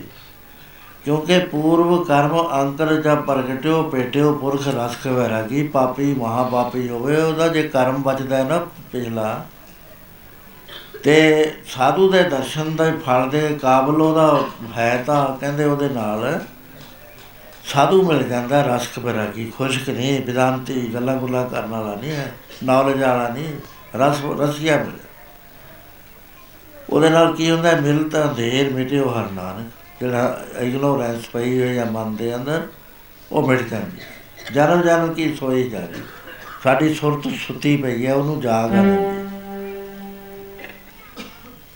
ਸੋ ਮਹਾਂਪੁਰਖ ਪਹੁੰਚ ਜਾਂਦਾ ਹੈ, ਇਹ ਮੈਂ ਦੱਸ ਚੁੱਕਿਆ ਸੀ ਉਹਨਾਂ ਨੇ ਬੀਬੀ ਨੇ ਬੜੀ ਅਧੀਨਤਾ ਨਾਲ ਗੱਲ ਸ਼ੁਰੂ ਕਰਤੀ ਕਿਉਂਕਿ ਮਹਾਂਪੁਰਸ਼ਾਂ ਦਾ ਪ੍ਰਭਾਵ ਹੈ ਉਹਦਾ ਮਾਈਂਡ ਕਲੀਅਰ ਹੋ ਗਿਆ ਉਹਨੂੰ ਆਪੇ ਮਹਿਸੂਸ ਹੋਣ ਲੱਗ ਗਿਆ ਵੀ ਮੈਂ ਤਾਂ ਬੜੇ ਪਾਪ ਕਰੇ ਨੇ, ਐਡੇ ਪਾਪ। ਔਰ ਕਰੇ ਵੀ ਐਨੇ ਕਨਕਾ ਪਾਪਣ ਹੋਏ ਕਿ ਪਾਪਾਂ ਦਾ ਗਲ ਹਾਰ ਪਰੋਤਾ। ਮਹਾਰਾਜ ਨੇ, ਭਾਈ ਗੁਰਦਾਸ ਜੀ ਨੇ ਇਹ ਗੱਲ ਲਿਖੀ ਹੈ। ਸੋ ਉਸ ਵੇਲੇ ਉਹ ਪਾਪ ਮਿਟ ਕੇ ਚਾਨਣਾ ਹੋ ਗਿਆ ਅੰਦਰ, ਜਿਵੇਂ ਬੱਦਲ ਫਟ ਜਾਂਦਾ ਨਾ, ਰੋਸ਼ਨੀ ਦੀਆਂ ਕਿਰਨਾਂ ਆ ਜਾਂਦੀਆਂ, ਐ ਮਾਈਂਡ ਵਿੱਚ ਹੋ ਗਿਆ। ਉਹ ਕਾਲੀ ਘਟਾ ਦੇ ਵਿੱਚ ਹੀ ਰੋਸ਼ਨੀ ਆਉਣ ਲੱਗ ਉਹਨੇ ਕਿਹਾ, ਮਹਾਪੁਰਸ਼ੋ, ਮੈਂ ਬੜੇ ਗਲਤ ਰਸਤੇ ਪਈ ਹਾਂ। ਤੁਹਾਡੇ ਦਰਸ਼ਨ ਕਰਕੇ ਮੇਰੇ ਅੰਦਰ ਕੋਈ ਬਹੁਤ ਹਿਲਜੁਲ ਹੋ ਰਹੀ ਹੈ। ਇੱਕ ਪਾਸਾ ਉਹ ਹੈ ਜਿਹੜਾ ਰਿਜੈਕਟ ਕਰਿਆ ਰਿਜੈਕਟ ਕਰਦਾ ਤੁਰੀ ਜਾਂਦਾ। ਇੱਕ ਪਾਸਾ ਉਹ ਹੈ ਜਿਹੜਾ ਮੈਨੂੰ ਸ਼ੋਭ ਮਤ ਦੇ ਰਿਹਾ। ਇੱਕ ਆਦਮੀ ਦੇ ਅੰਦਰ ਅ- ਆਸਰੀ ਸੰਪਰਦਾਵਾਂ ਦਾ ਡੇਰਾ ਹੇਠਾਂ ਹੁੰਦਾ ਹੈ। ਆਗਿਆ ਚੱਕਰ ਦੇ ਉੱਪਰ ਇਹ ਦੈਵੀ ਸੰਪਰਦਾਵਾਂ ਦਾ ਡੇਰਾ ਹੁੰਦਾ ਹੈ। ਇਹਨਾਂ ਦੀ ਲੜਾਈ ਹਰ ਵਕਤ ਰਹਿੰਦੀ ਹੈ। ਇੱਕ ਸਾਡੇ ਲਿਖਿਆ ਹੋਇਆ ਹੈ ਸਰਬਲੋਕ ਗ੍ਰੰਥ ਸਰਬਲੋਕ ਗ੍ਰੰਥ ਨੂੰ ਮੰਨਦੇ ਤਾਂ ਹੈ ਨਹੀਂ, ਪਰ ਮੰਨੀ ਵੀ ਜਾਂਦੇ ਨੇ, ਜਿਨ੍ਹਾਂ ਨੇ ਆਪਣਾ ਪੱਖ ਸੁੱਧ ਕਰਨਾ, ਉਹਦਾ ਹੀ ਬਿਆਨ ਦਿੰਦੇ ਨੇ ਵਾਲਾ ਉਹਦੇ 'ਚ ਲਿਖਿਆ ਹੋਇਆ ਵੀ ਯੁੱਧ ਹੁੰਦਾ ਰਹਿੰਦਾ ਹੈ। ਤੇ ਖਾਲਸਾ ਜਿਹੜਾ ਹੈਗਾ ਉਹ ਹਰ ਵਕਤ ਯੁੱਧ ਕਰੇ। ਖਾਲਸਾ ਸੋ ਜੋ ਕਰੇ ਨਿਤ ਜਾ। ਸਾਨੂੰ ਇਹ ਹੁੰਦਾ ਵੀ ਤਲਵਾਰ ਫੜ ਲਓ, ਜਾਂਦੇ ਨਾ ਲੜ ਪਓ ਜਿਹੜਾ ਸਾਈਕਲ ਵਾਲਾ ਇਧਰ ਨੂੰ ਹੋਇਆ, ਉਹਨੂੰ ਵੀ ਰੋਕ ਲਓ। ਜਿਹੜਾ ਕਾਰ ਵਾਲਾ ਗਲਤ ਪਾਸ ਕਰ ਗਿਆ, ਉਹਨੂੰ ਵੀ ਰੋਕ ਲਓ। ਜਿਹਨੇ ਹੌਰਨ ਮਾਰਤਾ, ਉਹਨੂੰ ਵੀ ਰੋਕ ਦਿਓ ਕਿਉਂ ਖਾਲਸੇ ਆ, ਅਸੀਂ ਜੰਗ ਕਰਨਾ ਸਾਡਾ ਕੰਮ ਹੈ। ਖਾਲਸਾ ਸੋ ਜੋ ਜੜੇ ਤਰੰਗ। ਘੋੜੇ ਤੇ ਚੜਿਆ ਫਿਰ ਹੁਣ ਕਾਰਾਂ ਤੇ ਨਾ ਚੜ ਜ਼ਮਾਨਾ ਬਦਲ ਗਿਆ। ਅਰਥ ਦਾ ਅਨਰਥ ਹੋ ਜਾਂਦਾ। ਹੁਣ ਇਹ ਹੈ ਵੀ ਖਾਲਸਾ ਜਿਹੜਾ ਪਿਓਰ ਮੈਨ ਆ, ਹਰ ਵਕਤ ਸਾਵਧਾਨ ਰਹਿੰਦਾ ਹਰ ਵਕਤ ਅਰਦਾਸ ਕਰਦਾ ਚੁਣ ਚੁਣ ਛਤਰ ਹਮਾਰੇ ਮਾਰੀਏ। ਆਪ ਹਾਥ ਦੇ ਮੁਝੇ ਬਰੀਏ ਮਰਨ ਕਲ ਕਤਰਾਸ ਉਹ ਅੰਦਰਲੇ ਹਜ਼ਾਰਾਂ ਹੀ ਦੁਸ਼ਮਣ ਨੇ, ਤੁਸੀਂ ਉਹ ਪੜਿਓ ਕਦੇ ਧਿਆਨ ਦੇ ਨਾਲ, ਮਨ ਮਵਾਸੀ ਰਾਜਾ। ਉਹਦੇ ਵਿੱਚ ਪਾਰਸਨਾਥ ਨੇ ਇਹ ਕਰ ਲਿਆ ਸੀ ਕਿ ਮੈਂ ਮਨ ਨੂੰ ਜਿੱਤੂ, ਉਹਦੇ 'ਚ ਅਸੀਂ ਲਿਖਿਆ ਹੈ 64 ਦੁਸ਼ਮਣ ਵੱਡੇ ਵੱਡੇ ਲਿਖੇ ਨੇ। ਵੀ ਇਹਨਾਂ ਨੂੰ ਤਾਂ ਫਤਿਹ ਕਰ ਹੀ ਨਹੀਂ ਸਕਦਾ ਕੋਈ। ਜਿਹੜੇ ਉਹਨਾਂ ਦੇ ਮੁਕਾਬਲੇ ਦੇ ਜਰਨੈਲ ਹੈ, ਉਹ ਲੇਖ ਦੇ ਵਿੱਚ ਥਾਂ ਨਾ ਹੋਣ ਕਰਕੇ ਮੈਂ ਛੱਡਤਾ, ਨੌ ਜ਼ਰੂਰ ਲਿਖਤੇ। ਵੀ ਆਏ ਇਹਨਾਂ ਦਾ ਮੁਕਾਬਲਾ ਕਰਦੇ। ਸੋ ਮਾਨਵਵਾਸੀ ਰਾਜਾ ਹੈ। ਇਹਦੇ 'ਚ ਰਿਜੈਕਸ਼ਨ ਆਉਂਦੀ ਹੈ। ਇੱਕ ਪਾਸਿਓਂ ਚੰਗੀ ਗੱਲ ਆਉਂਦੀ ਹੈ ਇੱਕ ਪਾਸਿਓਂ ਮਾੜੀ ਇੱਕ ਪਾਸੇ ਚੰਗੀ ਇੱਕ ਪਾਸਿਓਂ ਤਰਕ। ਵੀ ਰੱਬ ਹੈ ਨਹੀਂ ਐਵੇਂ ਕਹੀ ਜਾਂਦੇ ਨੇ। ਹੋਵੇ ਤਾਂ ਐ ਨਾ ਕਰੇ ਹੋਵੇ ਨਾ ਤਾਂ ਐ ਨਾ ਕਰੇ। ਕੀ ਪਤਾ ਵੈਗਰੂ ਦੀ ਕਿਰ- ਕਿਰਿਆ ਦਾ ਵੀ ਉਹ ਕੀ ਕਰ ਰਿਹਾ ਹੈ ਕਿਵੇਂ ਕਰ ਰਿਹਾ ਅਸੀਂ ਆਪਣਾ ਵਿੱਚ ਡਿਕਟੇਸ਼ਨ ਦੇਣਾ ਸ਼ੁਰੂ ਕਰ ਦਿੰਦੇ ਹਾਂ। ਲੋ ਇਸ ਤਰ੍ਹਾਂ ਦੇ ਨਾਲ ਉਹ ਹੈ ਜਿਹੜਾ ਰੋਜ਼ ਜੰਗ ਕਰਦਾ ਸਾਵਧਾਨ ਰਹਿੰਦਾ ਅੰਦਰ, ਕਦੇ ਵੀ ਵਿਸਲਾ ਨਹੀਂ ਹੁੰਦਾ। ਦੂਸਰਾ ਜਿਹੜਾ ਨਾਮ ਦੀ ਤਰੰਗ ਤੇ ਚੜਿਆ ਰਹਿੰਦਾ ਸੋ ਇਸ ਤਰ੍ਹਾਂ ਦੇ ਨਾਲ ਆਦਮੀ ਅੰਦਰੋਂ ਸਾਵਧਾਨ ਹੁੰਦਾ ਹੈ। ਉਹ ਮਹਾਤਮਾ ਦਾ ਜਦੋਂ ਦਰਸ਼ਨ ਹੋਇਆ ਤਾਂ ਉਹਦੇ ਅੰਦਰ ਸੰਘਰਸ਼ ਸ਼ੁਰੂ ਹੋ ਗਿਆ ਪੇਸ਼ਵਾ ਦੇ। ਉਹ ਮਹਾਤਮਾ ਦਾ ਕਿਉਂਕਿ ਔਰਾ ਬੜਾ ਜ਼ਬਰਦਸਤ ਸੀ। ਉਹ ਜਿਹੜਾ ਵੀ ਉਹਦੇ ਅੰਦਰ ਖਿਆਲ ਆਵੇ, ਉਹ ਜਦੇ ਉਹਦੇ ਚਾਰਨਾ ਹੋ ਜਾਏ। ਜਿਹੜਾ ਖਿਆਲ ਆਵੇ, ਚਾਰਨਾ ਹੋਵੇ ਹਾਰ ਕੇ ਉਹਨੇ ਕਿਹਾ ਵੀ ਮਹਾਰਾਜ ਮੈਂ ਇਰਾਦਾ ਬਣਾ ਰਹੀ ਹਾਂ ਵੀ ਇਸ ਕੰਮ ਚੋਂ ਨਿਕਲ ਜਾਵਾਂ, ਪਰ ਮੈਂ ਲੰਗੜੇ ਗੜੇ ਗਧੇ ਵਾਲਾ ਮੇਰਾ ਹਾਲ ਹੈ। ਦਲਦਲ ਚ ਫਸ ਜਾਵੇ ਲੰਗੜਾ ਗਧਾ, ਕਦੇ ਨਹੀਂ ਬਾਹਰ ਨਿਕਲ ਸਕਦਾ, ਜਿੰਨਾ ਜ਼ੋਰ ਲਾਉ ਹੇਠਾਂ ਨੂੰ ਜਾਓ। ਇਹ ਮੇਰੀ ਮਦਦ ਕਰੋ। ਉਸ ਵੇਲੇ ਮਹਾਂਪੁਰਸ਼ਾਂ ਨੇ ਦੇਖਿਆ ਵੀ ਇਹਦੇ ਅੰਦਰ ਸ਼ੁਭ ਖਿਆਲ ਜਾਗ ਪਏ ਨੇ। ਕੁਝ ਚਾਨਣਾ ਹੋ ਗਿਆ। ਉਸ ਵੇਲੇ ਕਹਿਣ ਲੱਗੇ, ਬੇਟਾ ਇਹ ਜਿਹੜਾ ਤੈਨੂੰ ਮਾਨਸ ਜਨਮ ਮਿਲਿਆ ਹੈ, ਸਭ ਤੋਂ ਪਹਿਲਾਂ ਤੂੰ ਇਹਦੀ ਕਦਰ ਸਿੱਖ ਵੀ ਕਿੰਨਾ ਇੰਪੋਰਟੈਂਟ ਇਹ ਮਿਲਦਾ ਨਹੀਂ ਫਿਰ ਤੇ ਫਿਰ ਤਾਂ ਬਹੁਤੇ ਯੁੱਗ ਹਾਰਿਓ ਮਾਨਸ ਦੇ ਲਈ। ਇਹਨੂੰ ਮੰਨ ਲੈ ਤੂੰ ਸੋਚ ਬੈਠ ਕੇ। ਜੇ ਚਾਰ ਯੁੱਗ ਲੱਗੇ ਹੁੰਦੇ ਤਾਂ ਸਾਡਾ 43 ਲੱਖ 20 ਹਜ਼ਾਰ ਸਾਲ ਦਾ ਸਮਾਂ ਹੁੰਦਾ। ਇਹ ਵੀ ਸਮਾਂ ਬਹੁਤ ਹੈ 43 ਲੱਖ ਸਾਲ ਡੱਡੂ ਡੁੱਡੂਏ ਬਣੀ ਜਾਣੇ। ਗੰਡ ਗੰਡੋਲੇ ਬਣੀ ਜਾਣੇ ਆ ਤੁਸੀਂ ਡਿਸਕਵਰੀ ਵਾਲੀ ਦੇਖਿਆ ਕਰੋ ਕਿਵੇਂ ਜੀਵ ਨੂੰ ਜੀਵ ਖਾਂਦੇ ਨੇ। ਬੜਾ ਸੋਹਣਾ ਉਹਨਾਂ ਨੇ ਦਿਖਾਏ ਨੇ। ਡਰ ਜਾਂਦਾ ਬੰਦਾ ਵੀ ਹੈ ਇਹਨਾਂ ਜੂਨਾਂ 'ਚ ਮੈਂ ਵੀ ਘੁੰਮਦਾ ਰਿਹਾ। ਫਿਰ ਤੇ ਫਿਰ ਤਾਂ ਬਹੁਤੇ ਚੁੱਕ ਹਾਰੇ। ਜੇ ਇਹਨੂੰ ਇੱਕ ਚੌਂਕੜੀ ਕਹਿੰਦੇ ਨੇ, ਜੇ 10 ਚੌਂਕੜੀਆਂ ਹੋ ਗਈਆਂ, ਤਾਂ 4 ਕਰੋੜ 32 ਲੱਖ ਸਾਲ ਦੇ ਬਾਅਦ ਮਾਨਸ ਦੇ ਮਿਲੀ ਹੈ ਮਾਨਸ ਦੇ ਲਈ ਕਹਿੰਦੇ ਨਾਨਕ ਕਹਿਤ ਮਿਲਣ ਕੀ ਬਰੀਆ ਸਿਮਰਤ ਕਹਾਣੀ ਇਹ ਜੀ ਦੇਹੀ ਪਾ ਕੇ ਜਿਹੜੀ ਸਾਰੀ ਪ੍ਰਕਿਰਤੀ ਜੋ ਸੁਪਰੀਮ, ਮੋਸਟ ਸੁਪਰੀਮ ਫਲ ਹੈ ਨਾ ਜਿਹਦੀ ਲੋਚਾ ਸਵਰਗਾਂ 'ਚ ਬੈਠੇ ਹੋਏ ਦੇਵਤਾ ਲੋਕ ਵੀ ਕਰਦੇ ਨੇ, ਉਹ ਤੈਨੂੰ ਮਿਲ ਗਈ ਐ ਪੜ ਲਓ।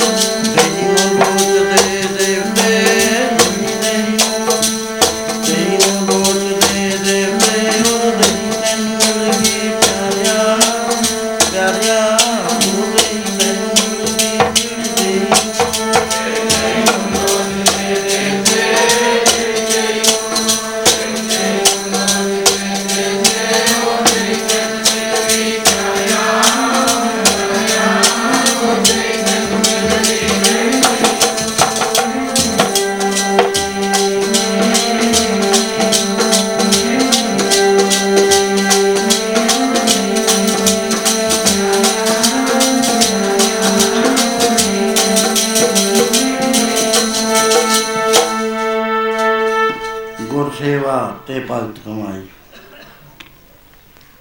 ਤਾਵੇ ਮਾਨਸ ਦੇ ਹੀ ਭਾਈ, ਦੋ ਕੰਮ ਕਰਨ ਵਾਸਤੇ ਭਗਤੀ ਤੇ ਗੁਰੂ ਦੀ ਸੇਵਾ।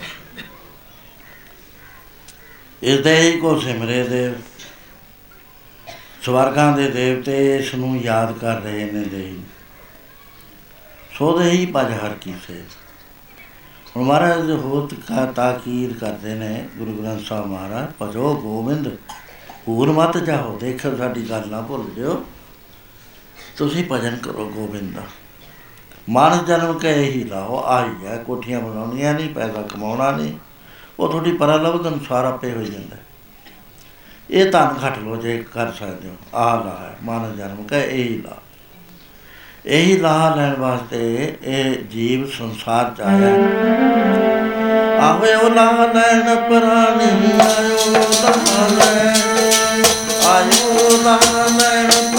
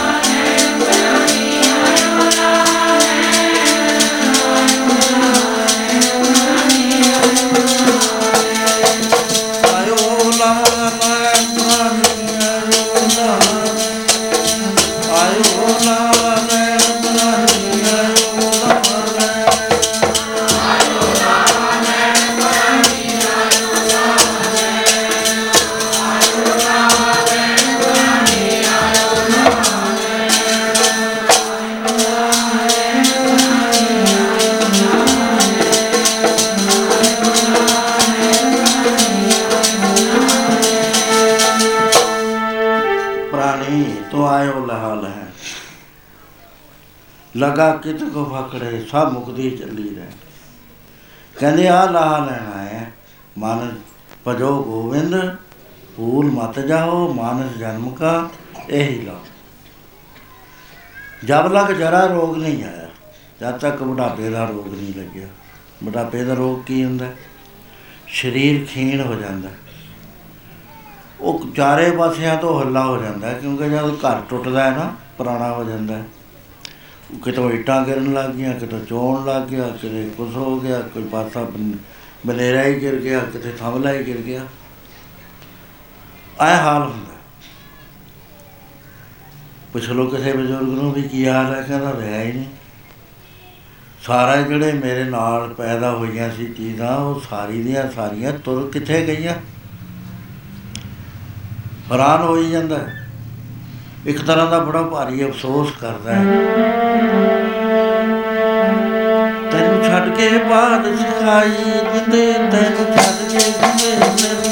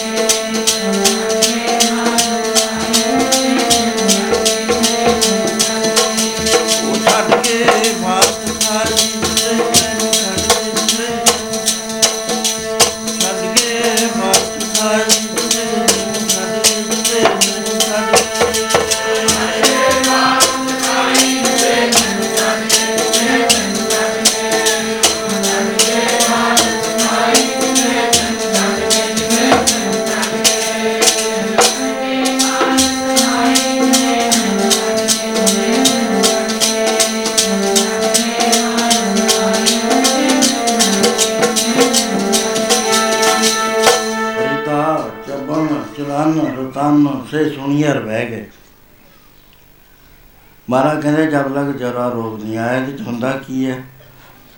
ਚੱਬਣ ਦੰਦ ਵੀ ਜਾਂਦੇ। ਕਹਿੰਦੇ ਜੀ, ਹੁਣ ਤਾਂ ਫ਼ਰਕ ਨਹੀਂ ਪੈਂਦਾ, ਅਸੀਂ ਹੋਰ ਲਵਾ ਲੈਨੇ ਆ ਚਲਨ ਪੈਰ ਛਿੜਕਣ ਲੱਗ ਗਏ।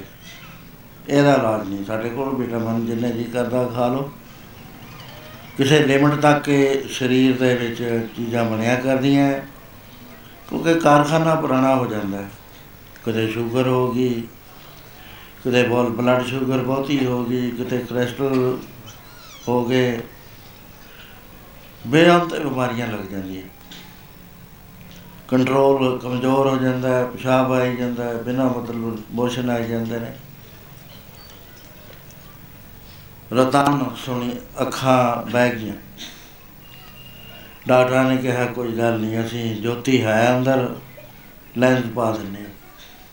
ਉਹਦੇ ਨਾਲ ਗੁਜ਼ਾਰਾ ਚੱਲ ਲਿਆ ਬਣਾਉਟੀ ਜੇ ਜੋਤੀ ਖਤਮ ਹੋ ਜਾਏ ਫਿਰ ਕੋਈ ਇਲਾਜ ਨਹੀਂ।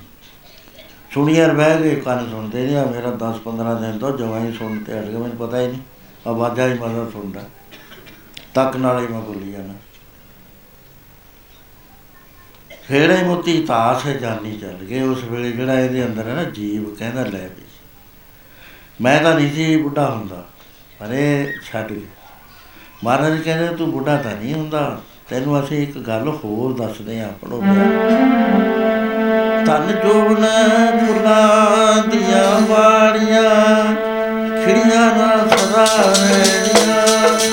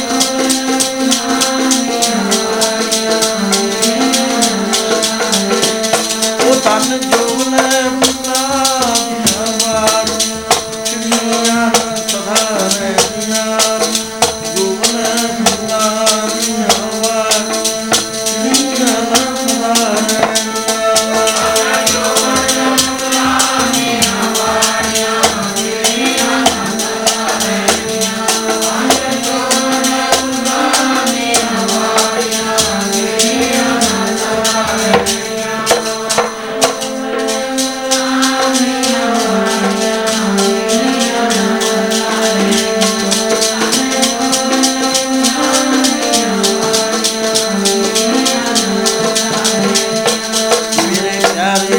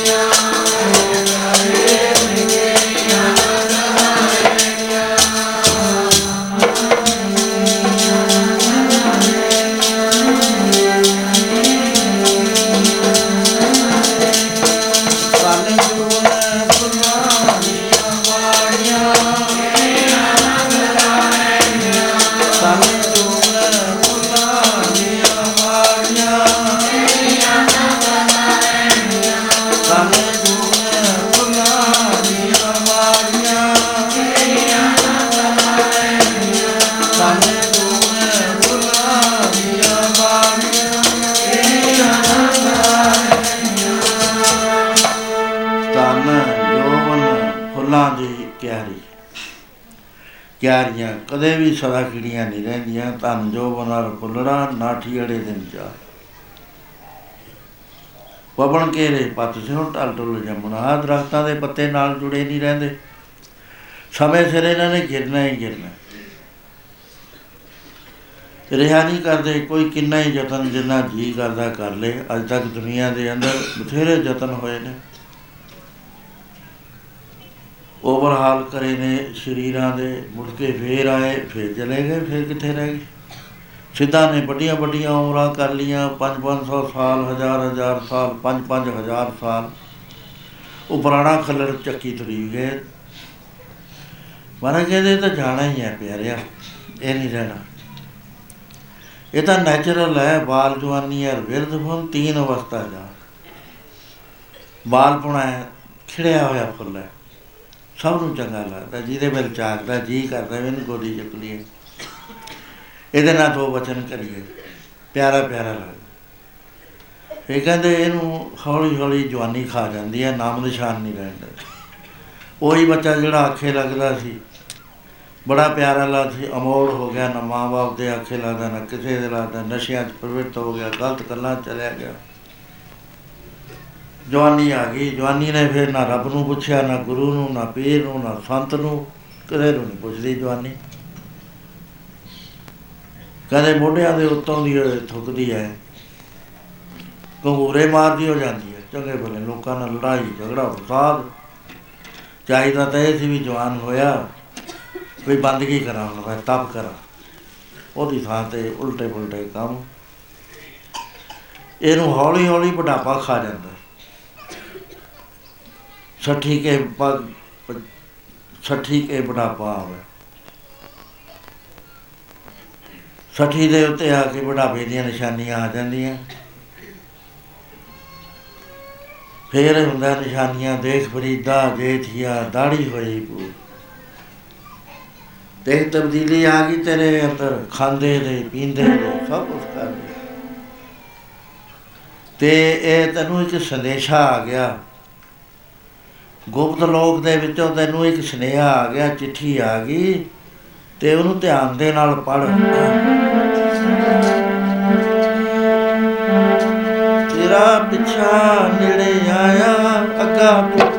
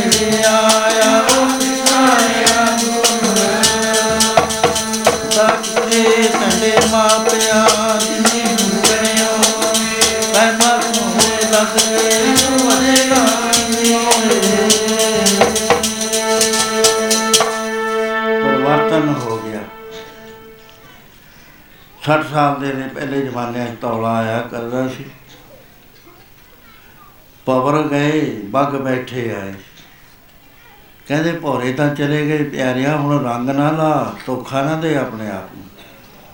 ਹੁਣ ਤਾਂ ਤੈਨੂੰ ਸੁਨੇਹਾ ਆ ਗਿਆ, ਅੱਧ ਤੋਂ ਜ਼ਿਆਦਾ ਲੰਘ ਚੁੱਕੀ ਹੈ ਤੇਰੀ ਉਮਰ। ਤੇ ਹੁਣ ਅਜੇ ਵੀ ਲਾਹ ਨਹੀਂ ਲੈਂਦਾ।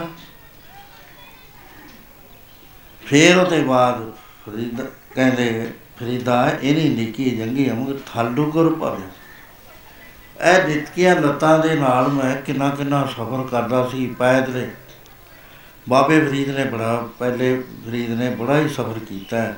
ਸਪੇਨ ਤੋਂ ਲੈ ਕੇ ਬਰਮਾ, ਮਲਾਇਆ ਤੱਕ ਗਏ ਨੇ ਪੈਦਲੇ। ਅੱਜ ਫਰੀਦਾ ਕੁਜੜਾ ਸਾਹਿਬ ਕੋ ਆਤੀਆਂ, ਹੁਣ ਮੈਨੂੰ ਪਾਣੀ ਦੀ ਪਿਆਸ ਲੱਗੀ ਆ। ਆ 3 ਫੁੱਟ ਦੇ ਉੱਤੇ ਪਾਣੀ ਦਾ ਬਰਤਨ ਪਿਆ, ਇਹ ਮੇਰੇ ਤੇ ਚੱਕਿਆ ਨਹੀਂ ਜਾਂਦਾ। ਇੰਤਜ਼ਾਰ ਕਰਦਾ ਵੀ ਕੋਈ ਆਵੇ, ਮੈਨੂੰ ਪਾਸਾ ਦਵਾਵੇ, ਉਠਾਵੇ ਤਾਂ ਮੈਂ ਪਾਣੀ ਪੀਵਾਂ। ਇਹ ਹਾਲ ਤਾਂ ਆਉਣੀਆਂ ਆਉਣੀਆਂ ਮਹਾਰਾਜ ਇਸ ਤਰ੍ਹਾਂ ਕਹਿੰਦਾ ਹੈ। ਦਿਨ ਥੋੜੇ ਰਹਿ ਗਏ ਪਿਆ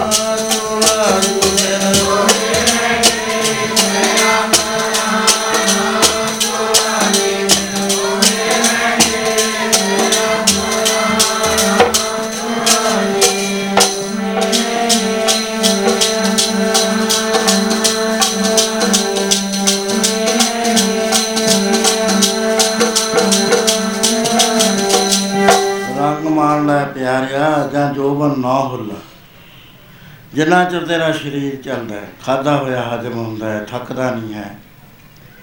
ਦਮ ਨਹੀਂ ਤੈਨੂੰ ਚੜਦਾ ਗੈਸ ਨਹੀਂ ਤੈਨੂੰ ਬਲ ਹੁੰਦੀ। ਪਿਆਰ ਦਾ ਰੰਗ ਮਾਣ ਲੈ ਵੈਗੁਰੂ ਦਾ। ਆਹੀ ਮੌਕਾ ਹੈ ਰੰਗ ਮਾਣਨ ਦਾ, ਪਿਆਰ ਮਾਣਨ ਦਾ। ਨਹੀਂ ਤਾਂ ਦਿਨ ਥੋੜੇ ਥੱਕੇ ਪਿਆ ਪੁਰਾਣਾ ਚੋਲਾ। ਫੇਰ ਨਹੀਂ ਕੁਝ ਬਣਦਾ, ਕਿਉਂਕਿ ਬੁਢਾਪਾ ਜਿਹੜਾ ਹੈ, ਇਹ ਬਿਮਾਰੀਆਂ ਦੀ ਖਾਣ ਹੈ। ਜੇ ਹੁਣ ਮੈਂ ਕਹਾਂ ਵੀ ਮੁੜ ਕੇ ਮੈਂ ਫੇਰ ਬਹਿ ਜਾਊਂਗਾ ਉਵੇਂ ਜਿਵੇਂ ਅੱਠ ਪਹਿਰਾ ਰੋਟੀ ਪ੍ਰਸ਼ਾਦਾ ਛਕ ਕੇ ਮਹੀਨਿਆਂ ਬੱਧੀ ਬੈਠੇ ਰਹਾਂਗੇ 6 ਮਹੀਨੇ, ਸਾਲ 2 ਸਾਲ, ਇਹ ਹੁਣ ਪੁੱਗਦਾ ਨਹੀਂ ਹੈ, ਸਰੀਰ 'ਚ ਤਾਕਤ ਨਹੀਂ ਹੈ। ਇਹ ਹੁਣ ਰੈਸਟ ਵੀ ਮੰਗਦਾ ਹੈ, ਬਹੁਤ ਸ਼ਾਂਤੀ ਮੰਗਦਾ ਹੈ, ਬੋਲਣਾ ਚੱਲਣਾ ਵੀ ਘੱਟ ਮੰਗਦਾ ਹੈ। ਮਹਾਰਾਜ ਕਹਿੰਦੇ, ਉਹ ਤੋਂ ਪਹਿਲਾਂ ਪਹਿਲਾਂ ਤੂੰ ਨਾਮ ਜਪ ਲੈ। ਭਜੋ ਗੋਬਿੰਦ, ਭੂਲ ਮਤ ਜਾਓ।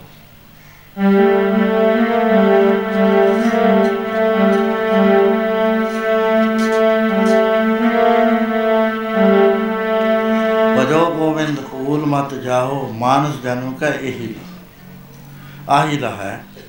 ਬਾਕੀ ਜਿਹੜਾ ਹੈ, ਭਈ ਪ੍ਰਾਪਤ ਮਾਨੁਖ ਦੇਵਰੀਆ ਗੋਬਿੰਦ ਮਿਲਣ ਕੀ ਇਹ ਤੇਰੀ ਬਰੀਆ। ਅਬਰ ਕਾਜ ਤੇਰੇ ਕਿਤੇ ਨਾ ਕਾਮ, ਮਿਲ ਸਾਧ ਸੰਗਤ ਪਦ ਕੇ ਸਾਰੇ ਕੰਮ ਬਖਸ਼ਲੈਸ ਨੇ। ਸਾਧੂ ਦੀ ਸੰਗਤ ਜਾ, ਉਥੇ ਨਾਮ ਜਪਣ ਦਾ ਤਰੀਕਾ ਸਿੱਖ ਲੈ, ਨਾਲ ਮਿਲ ਕੇ ਨਾਮ ਜਪ, ਕੀਰਤਨ ਕਰ, ਸੇਵਾ ਕਰ। ਇਹਦਾ ਤੈਨੂੰ ਲਾਹਾ ਪ੍ਰਾਪਤ ਹੋ ਜਾਏਗਾ, ਘਾਟਾ ਨਹੀਂ ਪਏਗਾ। ਕਿਉਂਕਿ ਜਿਸ ਵਖਰ ਕੋ ਲੈਣ ਤੂੰ ਆਇਆ RAM ਨਾਮ ਸੰਤਨ ਕਰ ਪਾਇਆ। ਤਜ ਮਵਾਨ ਲਿਓ ਮਨ ਮੋਲ RAM ਨਾਮ ਹਿਰਦੇ ਵਿੱਚ ਤੂੰ। ਹਿਰਦੇ ਵਿੱਚ ਜਪ। ਮਿਹਨਤ ਕਰ ਇਰਾਦਾ ਕਰ। ਜਦ ਇਰਾਦਾ ਕਰੇਗਾ, ਨਾਮ ਵੀ ਜਪਿਆ ਜਾਏਗਾ। ਜੇ ਇਰਾਦਾ ਨਹੀਂ ਕਰਦਾ, ਫੇਰ ਨਹੀਂ। ਸਿਥਲ ਇਰਾਦੇ ਨਾਲ ਨਾਮ ਨਹੀਂ ਜਪਦਾ ਕਿਉਂਕਿ ਅੱਗੇ ਬਾਹ ਬੜੇ ਦੁਸ਼ਮਣਾਂ ਨਾਲ ਹੈ, ਸਖਤ ਕਿਸਮ ਦੇ ਦੁਸ਼ਮਣ। ਜਿਹੜੇ ਬੜੇ ਬੜਿਆਂ ਨੂੰ ਪਛਾੜ ਕੇ ਸੁੱਟ ਦਿੰਦੇ। ਉਹਨਾਂ ਦਾ ਮੁਕਾਬਲਾ ਕਰਨਾ ਬਹੁਤ ਹੀ ਔਖਾ ਹੈ। ਪੱਕਾ ਇਰਾਦਾ ਹੋਵੇ ਤਾਂ ਆਦਮੀ ਮੁਕਾਬਲਾ ਕਰ ਸਕਦਾ ਨਹੀਂ ਫਿਸਲ ਜਾਂਦਾ। ਪੈਰ ਪੈਰ ਤੇ ਫਿਸਲਦਾ। ਸੋ ਮਹਾਰਾਜ ਕਹਿੰਦੇ ਪਿਆਰਿਆ ਉਹ ਲਾਹਾ ਖਟਲਾ ਜਿਸ ਵਖਰ ਕੋ ਲੈਣ ਤੂੰ ਆਇਆ RAM ਨਾਮ ਸੰਤਨ ਕਰ ਪਾਇਆ ਤਾਜਮ ਮਾਨ ਲਿਓ ਮਨ ਮੋਲ RAM ਨਾਮ ਹਿਰਦੇ ਮੈਂ ਫਿਰ ਭਰਦਾ ਜਾ ਖੇਪ ਰੋਜ਼ ਏ, ਰੋਜ਼ ਏ। ਲਾਗ ਖੇਪ ਸੰਗਤ ਵਿੱਚ ਚੱਲ ਸੰਤਾਂ ਦੀ ਸੰਤਾਂ ਸੰਤਾਂ ਅਬਰ ਤਿਆਗ ਵਿਖਿਆ, ਜੰਜਾਲ ਬਾਕੀ ਵਿਉ ਦੇ ਜੰਜਾਲ ਸਾਰੇ ਛੱਡ ਦੇ। ਸੰਸਾਰ ਤੋਂ ਤਾਂ ਜਾਣਾ ਹੀ ਹੈ। ਇੱਥੇ ਦੀ ਧੰਨ ਧੰਨ ਤਾਂ ਤੂੰ ਗਿਣਨਾ ਹੈ ਤਾਂ ਮੁ- ਧੰਨ ਧੰਨ ਵੀ ਹੁੰਦੀ ਹੈ, ਨਿੰਦਿਆ ਵੀ ਹੁੰਦੀ ਹੈ। ਧੰਨ ਧੰਨ ਹੋਈ ਗਈ, ਜਲੂਸ ਕੱਢ ਕੱਢ ਲਿਜਾਂਦੇ ਰਹੇ। ਕੁਝ ਵੀ ਨਹੀਂ ਫ਼ਰਕ ਪੈਂਦਾ ਵੀ ਕੀ ਹੈ ਇਹ, ਇਹਨਾਂ ਲੋਕਾਂ ਨੂੰ ਪਤਾ ਨਹੀਂ ਹੈ। ਚਲੋ ਆਪਣਾ ਸ਼ਰਧਾ ਦਿਖਾਲਦੇ ਦਿਖਾਲੀ ਜਾਣ। ਨਿੰਦਿਆ ਵੀ ਹੁੰਦੀ ਹੈ, ਜਦੋਂ ਨਿੰਦਿਆ ਹੁੰਦੀ ਹੈ, ਫਿਰ ਔਖਾ ਹੁੰਦਾ ਹੈ।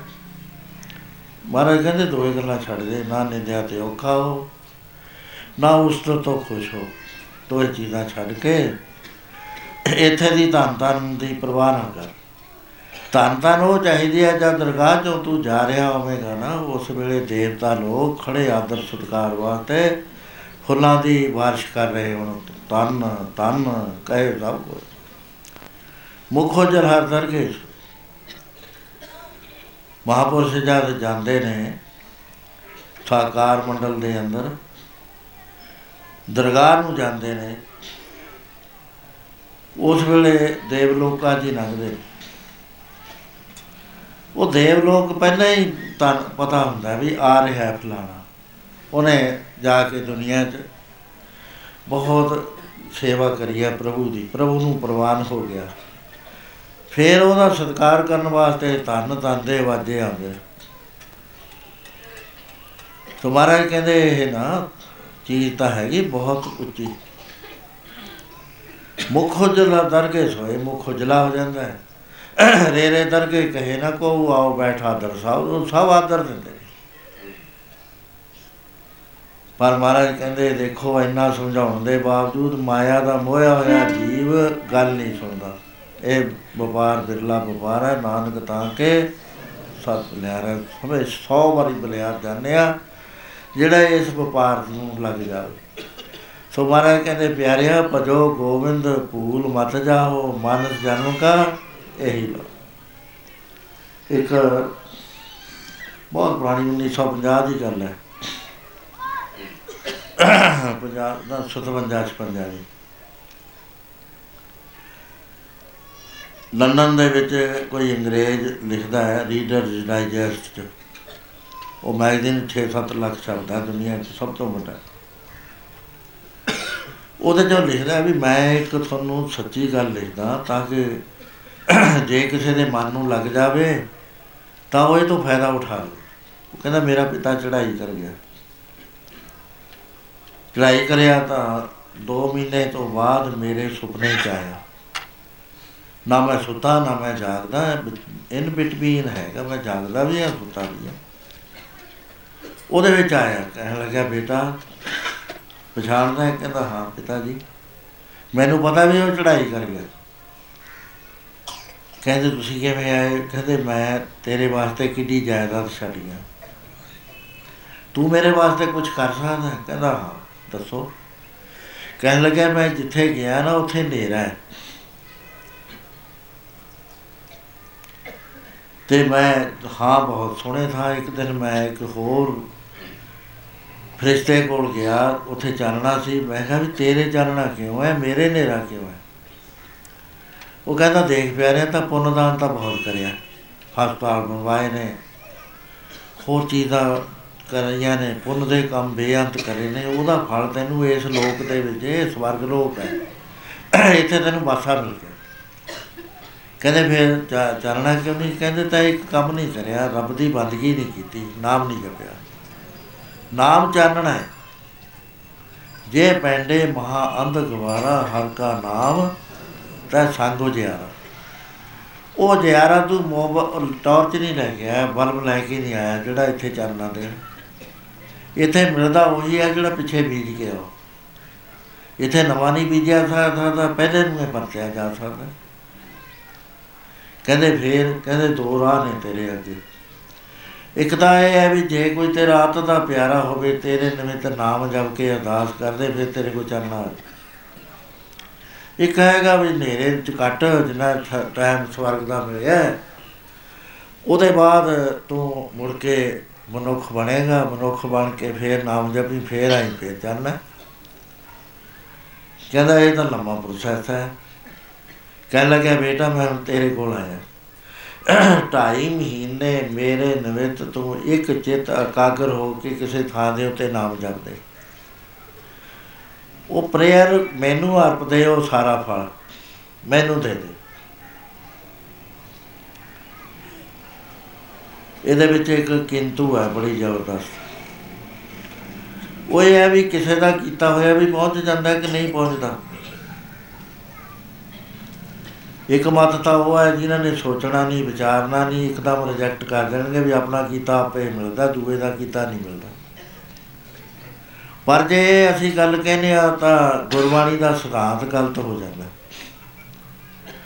ਗੁਰਬਾਣੀ ਦੇ ਵਿੱਚ ਇਹ ਹੁੰਦਾ ਹੈ,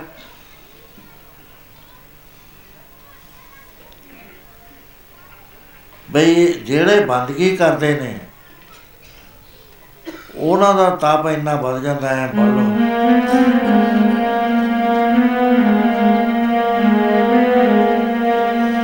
ਕੁਲਾ ਤਾਰ ਦਿੰਦੇ ਨੇ, ਜਪਦੇ ਜੋ ਨਾਮ ਹਰੀ ਦਾ ਕੁਲਾ ਤਾਰ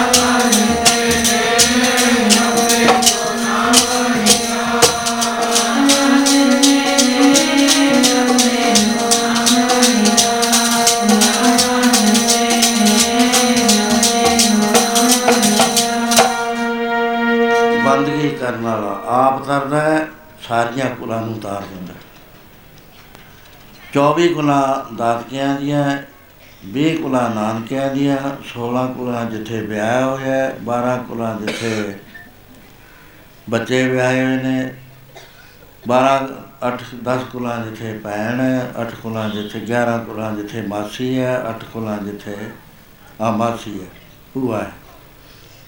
101 ਕੁਲ ਤਾਰੀ ਜਾਂਦੀ ਹੈ। ਮਹਾਰਾਜ ਕਹਿੰਦੇ, ਆਪ ਵੀ ਤਰਦਾ ਹੈ ਤੇ ਕੁਲਾਂ ਦਾ ਵੀ ਆਧਾਰ ਕਰਦਾ ਹੈ। ਕੁਲਾਂ ਦਾ ਆਧਾਰ ਤਾਂ ਹੀ ਕਰਦਾ ਜੇ ਉਹਦਾ ਇੱਥੇ ਦਾ ਕੀਤਾ ਹੋਇਆ ਲੱਗ ਜਾਂਦਾ ਉੱਥੇ। ਜੇ ਨਾ ਲੱਗਦਾ ਹੋਵੇ ਫਿਰ ਮਹਾਰਾਜ ਲਿਖਦਾ ਹੀ ਨਾ ਵੀ ਆਪ ਵੀ ਤਰਦਾ ਤੇ ਕੁਲਾਂ ਨੂੰ ਵੀ ਤਾਰਦਾ। ਐਵੇਂ ਜਿਵੇਂ ਮਾੜਾ ਬੰਦਾ ਹੈ। ਮਾੜਾ ਬੰਦਾ ਦੇ ਬਾਰੇ ਦੱਸਦੇ ਨੇ ਰਹਿਤਨਾਮੇ ਦੀ ਬਾਤ ਹੈ ਤਨਕ ਤੰਬਾਕੂ ਸੇਵੀਏ ਦੇ ਪਿੱਤਰ ਤਾਜਾ ਹੈ।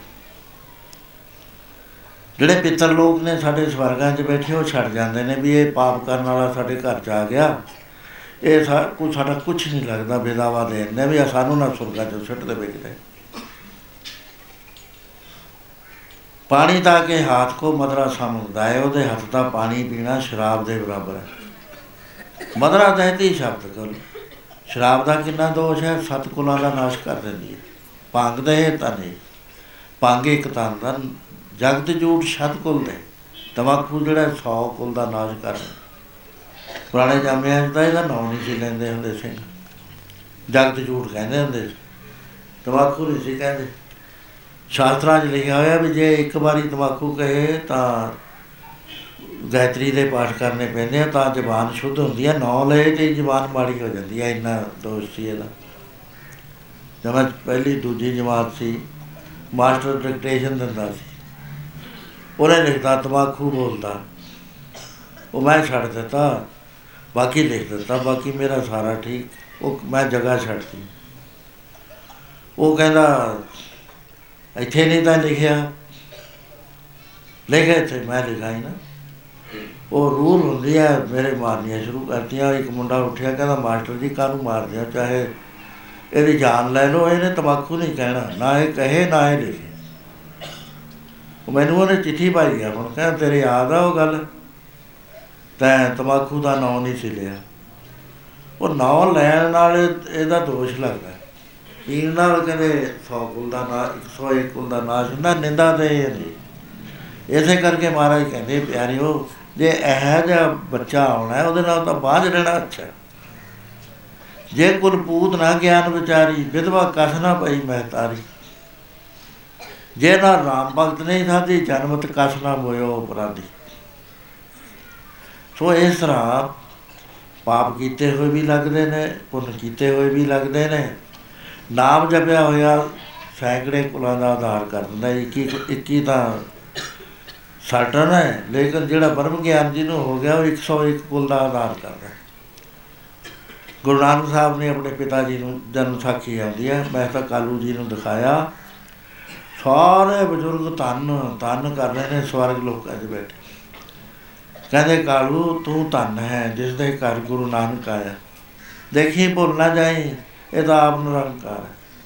ਸਾਡੀਆਂ ਸਾਰੀਆਂ ਗੁਨਾਹ ਜਿੱਥੇ ਵੀ ਅਸੀਂ ਸੀ, ਨਰਕਾਂ 'ਚ, ਛੋਟੇ ਸੁਰਗਾਂ 'ਚ ਵੱਡਿਆਂ 'ਚ, ਕੱਢ ਕੇ ਸਾਨੂੰ ਬੈਕੁੰਠ ਧਾਮ ਦੇ ਵਿੱਚ ਨਿਵਾਸ ਦੇਤਾ।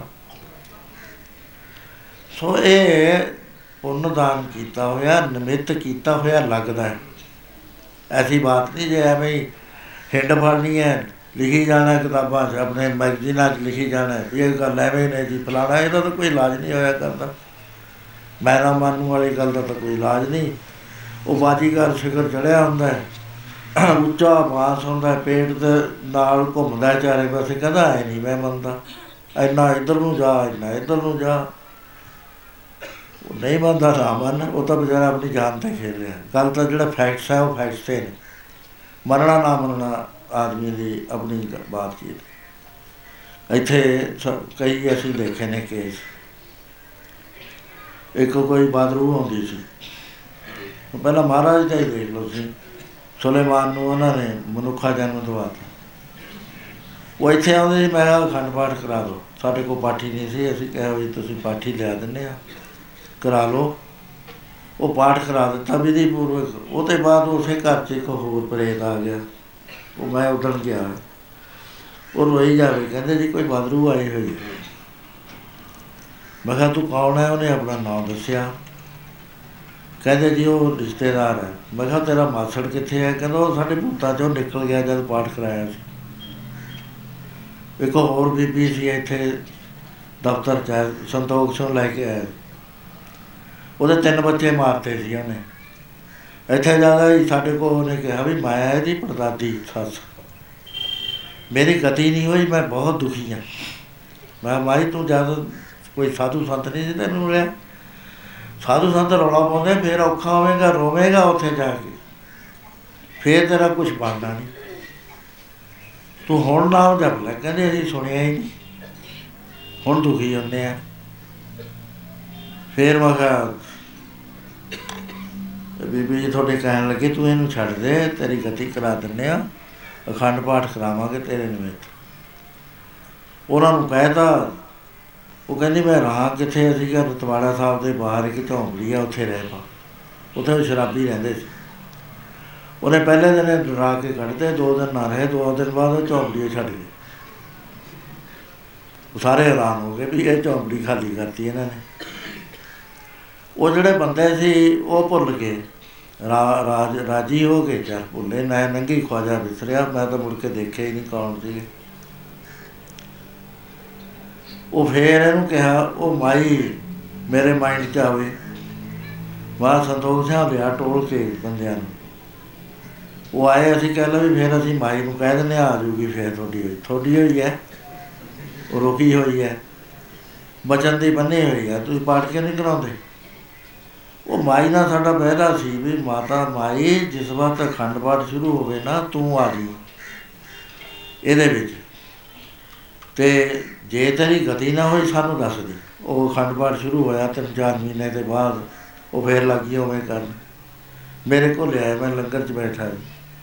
ਮੈਂ ਕਿਹਾ, ਆ ਗਈ ਤੂੰ? ਕਹਿੰਦੀ ਹਾਂ ਆ ਗਈ। ਮੈਂ ਕਿਹਾ, ਹੁਣ ਤੂੰ ਨਾ ਇਹਦੇ ਵਿੱਚ ਬੈਠ ਕੇ ਪਾਠ ਸੁਣ। ਉਹਨੂੰ ਉੱਥੇ ਬਿਠਾਤਾ। ਉਹਦੇ ਬਾਅਦ ਸੀਗਾ ਵੀ ਜੇ ਨਾ ਤੇਰੀ ਗਤੀ ਹੋਈ ਨਾ ਤੂੰ ਇਹਨੂੰ ਜਦੇ ਫੇਰ ਫੜ ਲਈ। ਉਹ ਪਾਠ ਹੋ ਗਿਆ ਤੇ ਉਹ ਛੁੱਟੀ ਹੋ ਗਈ, ਉਹਦੀ ਉਹਨੇ ਫੜਨਾ ਕਿਹਨੂੰ ਸੀ? ਹੁਣ ਉਹਦੇ ਦੋ ਤਿੰਨ ਬੱਚੇ ਨੇ ਜਿਉਂਦੇ ਇੱਕ ਨਹੀਂ ਮਿਸਾਲ, ਬੇਅੰਤ ਮਿਸਾਲਾਂ ਨੇ ਐਸੀਆਂ, ਭਾਈ ਸਾਹਿਬ, ਭਾਈ ਰਣਜੀਤ ਸਿੰਘ ਜੀ ਨੇ ਅਣਡਿੱਠੀ ਦੁਨੀਆ ਦੇ 376 ਪੰਨੇ ਦੇ ਉੱਤੇ ਇੱਕ ਬੜੀ ਕਹਾਣੀ ਲਿਖੀ ਹੈ ਉਹ ਕਈ ਵਾਰੀ ਮੈਂ ਦੱਸੀ ਹੈ ਪ੍ਰੇਤ ਦੀ ਗਤੀ ਕਿਵੇਂ ਹੋਈ? ਗੁਰਦਾਸਵੇਂ ਪਾਤਸ਼ਾਹ ਨੇ ਬਠਿੰਡੇ ਤੋਂ ਕਾੜਾ ਦਿਓ ਕੱਢਿਆ। ਇਹ ਜੂਨਾ ਨੇ ਅਭਿਅਕਤ ਸਰੀਰਾਂ ਵਾਲੀਆਂ, ਅਸੀਂ ਡਿਨਾਈ ਨਹੀਂ ਕਰ ਸਕਦੇ। ਪਰ ਇਹ ਫਿਰ ਫਲ ਲੱਗਦਾ, ਪਾਠ ਦਾ, ਪੂਜਾ ਦਾ। ਸੋ ਇਸ ਤਰ੍ਹਾਂ ਦੇ ਨਾਲ ਉਹ ਕਹਿਣ ਲੱਗਾ ਵੀ ਬੱਚਾ, ਮੈਂ ਤੇਰੇ ਵਾਸਤੇ ਬਹੁਤ ਕੁਝ ਕਰਕੇ ਗਿਆ, ਤੂੰ ਮੇਰੇ ਵਾਸਤੇ 75 ਦਿਨ ਨਾਮ ਦਿਓ। ਉਹ ਕਹਿੰਦਾ, ਮੈਂ ਜਪ ਕੇ ਅਰਦਾਸ ਕਰਤੀ ਤੇ ਉਹਦੇ ਬਾਅਦ ਮੇਰੇ ਉਹ ਸੁਪਨੇ 'ਚ ਫੇਰ ਆਇਆ ਉਹ ਜਿਵੇਂ ਵਿਜ਼ਨ 'ਚ। ਕਹਿਣ ਲੱਗਾ ਬੇਟਾ, ਮੈਂ ਤੇਰਾ ਬੜਾ ਧੰਨਵਾਦੀ ਹਾਂ। ਲਾਈਟ ਆ ਗਈ ਮੇਰੇ ਕੋਲ। ਮੈਂ ਤਾਂ ਬਹੁਤ ਹੀ ਸੋਹਣੇ ਥਾਂ, ਪਹਿਲਾਂ ਟੱਕਰਾਂ ਮਾਰਦੇ ਸੀ।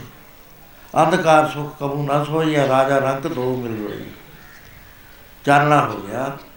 ਹੁਣ ਐ ਕਰੀ, ਸਾਡੀ ਨਿਗਾਹ ਤੇਰੇ ਨਾਲ ਜ਼ਿਆਦੇ ਹੈ। ਅਸੀਂ ਜਾਣਦੇ ਆ ਤੇਰੇ ਨਾਲ ਕੀ ਹੋਣਾ।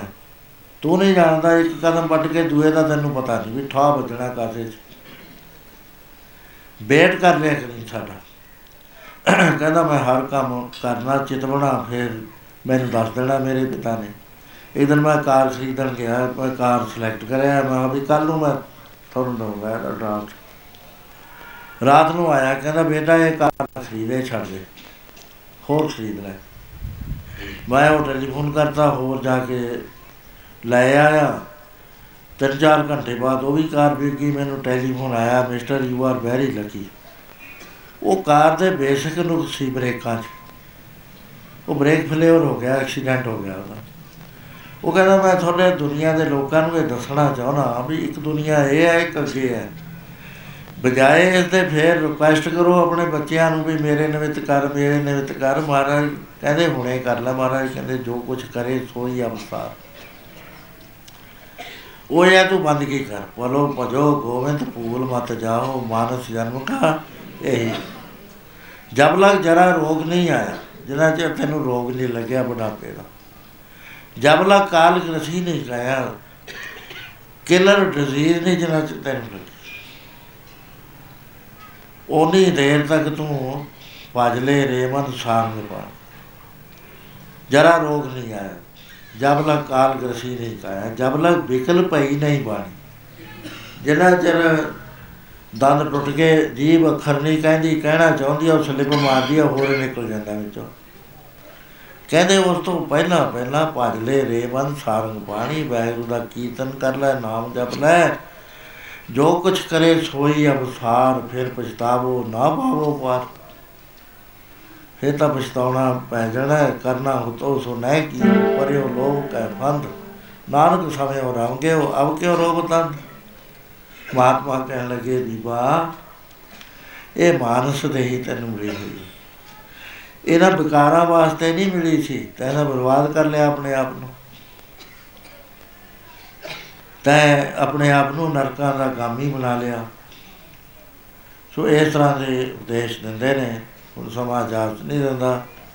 ਅੱਗੇ ਫੇਰ ਵਿਚਾਰ ਕਰਾਂਗੇ। ਹੁਣ ਸਾਰੇ ਪ੍ਰੇਮੀ ਨਾਮ ਸਾਹਿਬ ਜੀ ਵੱਲੋਂ ਜਿਹੜੇ ਹਾਲ ਤੱਕ ਨਹੀਂ ਬੋਲਦੇ ਉਹ ਵੀ ਅਸਲੀ ਦੱਸਣਾ ਪੁੱਤ ਕਰ ਲੋ ਇੱਕ ਮੈਂ ਬੇਨਤੀ ਕਰਨੀ ਚਾਹੁੰਦਾ। ਉਹ ਇਹ ਹੈ ਕਿ ਬਹੁਤ ਪ੍ਰੇਮੀ ਮੇਰੇ ਕੋਲ ਆਉਂਦੇ ਆ ਸਾਡੇ ਘਰ ਚਰਨ ਪਾਓ ਜੀ ਖੰਡ ਪਾਠ ਦਾ ਭੋਗ ਹੈ ਜੀ, ਵਿਆਹ ਹੈ ਜੀ, ਠੀਕ ਹੈ, ਉਹਨਾਂ ਨੂੰ ਬੜੀ ਖੁਸ਼ੀ ਹੁੰਦੀ ਹੈ। ਬਹੁਤ ਖੁਸ਼ੀ ਹੁੰਦੀ ਹੈ ਵੀ ਕੋਈ ਆਵੇ। ਤੇ ਮੈਂ ਚਲਿਆ ਵੀ ਜਾਣਾ ਪਰ ਮੈਂ ਹੁਣ ਦੇਖਿਆ ਆਹ ਪਟਿਆਲੇ ਕੋਲ ਦੀਵਾਨ ਲਾਇਆ ਸੈਣੀ ਮਾਜਰੇ ਉਹ ਦੀਵਾਨ ਲਾਉਂਦੇ ਲਾਉਂਦੇ ਮੇਰੇ ਅੰਦ- ਪੇਟ 'ਚ ਹਵਾ ਭਰ ਗਈ। ਉਹ ਇੰਨੀ ਜ਼ਬਰਦਸਤ ਭਰ ਗਈ ਵੀ ਮੈਂ ਕਿਹਾ ਵੀ ਉੱਠ ਖੜਾ ਬਚਾ ਲਈ ਵੀ ਕਿੱਥੇ ਜਾਵਾਂ ਕੋਈ ਥਾਂ ਨਾ ਨੇੜੇ ਤੇੜੇ। ਔਖਾ ਬਹੁਤ ਹੈ। ਫਿਰ ਮੈਂ ਹੱਟ ਦੇ ਨਾਲ ਬੈਠਾ ਰਿਹਾ ਮੈਂ ਕਿਹਾ ਦੇਖੀ ਜੋ ਜਿਹੜਾ ਕੁਛ ਹੋਊਗਾ ਜੋ ਹੋਣਾ ਹੈ, ਹੋਣਾ ਹੈ, ਇਹੀ ਬਹਾਨਾ ਹੋਣਾ ਹੈ। ਬੜਾ ਔਖਾ ਹੋ ਗਿਆ ਸਰੀਰ ਕੰਬਣ ਲੱਗ ਗਿਆ। ਉਹ ਫਿਰ ਮੈਂ ਕਿਹਾ ਵੀ ਹੁਣ ਤਾਂ ਮੈਂ ਆ ਗਿਆ ਮੈਨੂੰ ਆਉਣਾ ਬੜਾ ਔਖਾ ਮੈਨੂੰ ਮਜਬੂਰ ਨਾ ਕਰੋ ਹੁਣ। ਮੈਂ ਤੇ ਕੰਮ ਲਓ, ਮੈਂ ਅਜੇ ਲਿਖ ਪੜ੍ਹ ਸਕਦਾ, ਕੀਰਤਨ ਕਰ ਸਕਦਾ, ਆਰਾਮ ਨਾਲ। ਆ ਛੇ ਪ੍ਰੋਗਰਾਮ ਹੈਗੇ ਮੇਰੇ ਕੋਲ। ਇਹ ਮੈਨੂੰ ਕਰੀ ਜਾਣ ਤੋਂ ਮੈਨੂੰ ਐ ਨਾ ਜੋਰ ਪਾਓ ਵੀ ਜੀ, ਮੱਸਿਆ ਤੇ ਆਓ ਜੀ, ਫਲਾਣੇ ਤੋਂ ਫਲਾਣੇ ਤੋਂ ਆਓ ਜੀ। ਤੁਸੀਂ ਆਪਣਾ ਕਰੋ, ਹੁਣ ਗੁਰਦੇਵ ਸਿੰਘ ਦਾ ਮੱਸਿਆ ਦਾ ਕੰਮ ਹੈ। ਉਹ ਠੀਕ ਹੈ, ਉਡਾਰ ਹੋ ਗਿਆ, ਹੁਣ ਤੂੰ ਆਪਣਾ ਕੰਮ ਆਪ ਕਰ। ਗੁਰਪਾਲ ਸਿੰਘ ਦਾ ਦੀਵਾਨਾਂ ਦਾ ਕੰਮ ਹੈ। ਜੇ ਕਮਜ਼ੋਰੀ ਪੈਂਦੀ ਸੀ, ਮੈਂ ਜਾਂਦਾ ਸੀ। ਹੁਣ ਉਹ ਵੀ ਉਡਾਰ ਹੋ ਕੇ ਵੀ ਆਪਣੇ ਦੀਵਾਨ ਆਪੇ ਲਾਓ। ਗੁਰਦੁਆਰਾ ਸਾਹਿਬ ਮੈਂ ਮੁੜ ਤੇ ਲਾਉਣਾ ਨਹੀਂ, ਮੈਂ ਇਹਨਾਂ ਨੂੰ ਵੀ ਕਹਿੰਦਾ, ਭਾਈ ਆਪਣੇ ਆਪੇ ਲਾਓ ਤੁਸੀਂ। ਉਹ ਮੇਰਾ ਭਜਨ ਹੋ ਜਾਂਦਾ, ਉਹਨੇ ਚ ਮੈਂ ਔਖਾ ਨਹੀਂ ਹੁੰਦਾ, ਕਿਉਂ? ਸਹੂਲਤਾਂ ਨੇ ਉੱਥੇ ਸਾਰੀਆਂ। ਟਾਇਲਟਾਂ ਨੇ, ਹੋਰ ਸਹੂਲਤਾਂ ਨੇ। ਇੱਥੇ, ਇਸ ਕਰਕੇ ਨਾ ਮੈਨੂੰ ਹੁਣ ਜ਼ਿਆਦਾ ਮਜਬੂਰ ਨਾ ਕਰਿਆ ਕਰੋ ਵੀ ਸਾਡੇ ਚਰਨ ਪਾਓ ਜੀ। ਵਿਆਹ ਹੈ ਜੀ, ਸ਼ਾਦੀ ਹੈ ਜੀ, ਪਾਠ ਹੈ ਜੀ, ਠੀਕ ਹੈ, ਤੁਹਾਡੇ ਮਨਾਂ 'ਚ ਚਾਅ ਹੈ ਮੇਰੇ ਕੋਲ ਲੈ ਆਓ, ਬਾਅਦ ਵਿੱਚ। ਜਿਹੜਾ ਕੰਮ ਹੈ, ਉੱਥੇ ਕਰਨਾ ਹੈ, ਇੱਥੇ ਕਰਨਾ ਹੈ, ਇਸ ਕਰਕੇ। ਹੁਣ ਮੇਰੇ ਤੇ ਹੁੰਦਾ ਨਹੀਂ ਹੈ ਦੂਰ ਦਾ। ਉਹ ਦੋ ਚਾਰ ਪ੍ਰੋਗਰਾਮ ਨੇ, ਮੈਂ ਔਖਾ ਸੌਖਾ ਨਿਭਾ ਦਿੰਦਾ। ਸੋ ਹੁਣ ਸਰੀਰ ਨਹੀਂ ਹੈ, ਇੰਨਾ ਰਿਹਾ। ਸਰੀਰ 81ਵੇਂ ਸਾਲ ਦੇ ਨੇੜੇ ਟੁੱਕ ਰਿਹਾ। ਸਾਡੇ ਬਜ਼ੁਰਗ ਤਾਂ 80 ਤੋਂ ਗਾਹਾਂ ਨਹੀਂ ਸੀ, ਲੰਘਦੇ ਥੱਲੇ ਹੀ ਤੁਰ ਜਾਂਦੇ ਸੀ। ਉਹ ਮਹਾਰਾਜ ਨੇ ਕੰਮ ਲੈਣਾ ਹੈ। ਪਰ ਇਹ ਹੁਣ ਗੱਡੀ ਇੰਨੀ ਪੁਰਾਣੀ ਹੋ ਗਈ, ਇਹ ਖੱਡਿਆਂ ਖੁੱਡਿਆਂ 'ਚ ਨਹੀਂ ਚੱਲ ਸਕਦੀ। ਆਰਾਮ ਨਾਲ ਜੇ ਟਿੱਕੇ ਚਲੀ ਜਾਵੇ ਚਲੀ ਜਾਵੇ, ਬੀਬੀ ਵੀ ਕਹਿੰਦੀ ਹੈ, ਉਹ ਵੀ ਢਿੱਲੀ ਰਹਿੰਦੀ ਹੈ। ਉਹ ਮੈਨੂੰ ਕਹਿੰਦੇ, ਤੁਸੀਂ ਟਿਕ ਜਾਓ, ਟਿਕ ਕੇ ਕੰਮ ਕਰੋ ਹੌਲੀ ਹੌਲੀ ਲਿਖਣ ਪੜ੍ਹਨ ਦਾ ਕੰਮ ਤੁਹਾਡੇ ਕੋਲ ਬਹੁਤ ਜ਼ਿਆਦਾ ਹੈ ਇਸ ਨੂੰ ਨਿਭਾ ਲਓ। ਉਹ ਸਾਥਾਂ ਹੈਗੇ ਫਿਲਮਾਂ ਬੇਅੰਤ ਬਣੀਆਂ ਹੋਈਆਂ, ਦੇਖ ਲਓ ਸੰਗਤ ਬਣ ਗਈ ਹੈ। ਸਾਡੇ ਹੀ ਵਿੱਚੋਂ ਕੋਈ ਹੋਰ ਉੱਠਣ ਕੀਰਤਨ ਕਰਨ। ਥੋੜਾ ਜੀ ਲੱਗਿਆ ਰਹੇ, ਜੇ ਨਹੀਂ ਕਰਦੇ, ਇੰਨਾ ਚਿਰ ਹੋ ਗਿਆ ਟ੍ਰੇਨਿੰਗ ਚ, ਇੰਨਾ ਚਿਰ ਤਾਂ ਬਹੁਤ ਬਣ ਜਾਂਦਾ, ਕਿੰਨੇ ਸਾਲ ਹੋ ਗਏ। ਚਲੋ ਜੋ ਹੁਕਮ ਹੈ, ਹੋਵੇਗਾ ਹੁਣ ਸਾਰੇ ਪ੍ਰੇਮੀ, ਅਨੰਦ ਸਾਹਿਬ ਵੱਲੋਂ ਪਾਈ ਪਿਆਰ ਨਾਲ।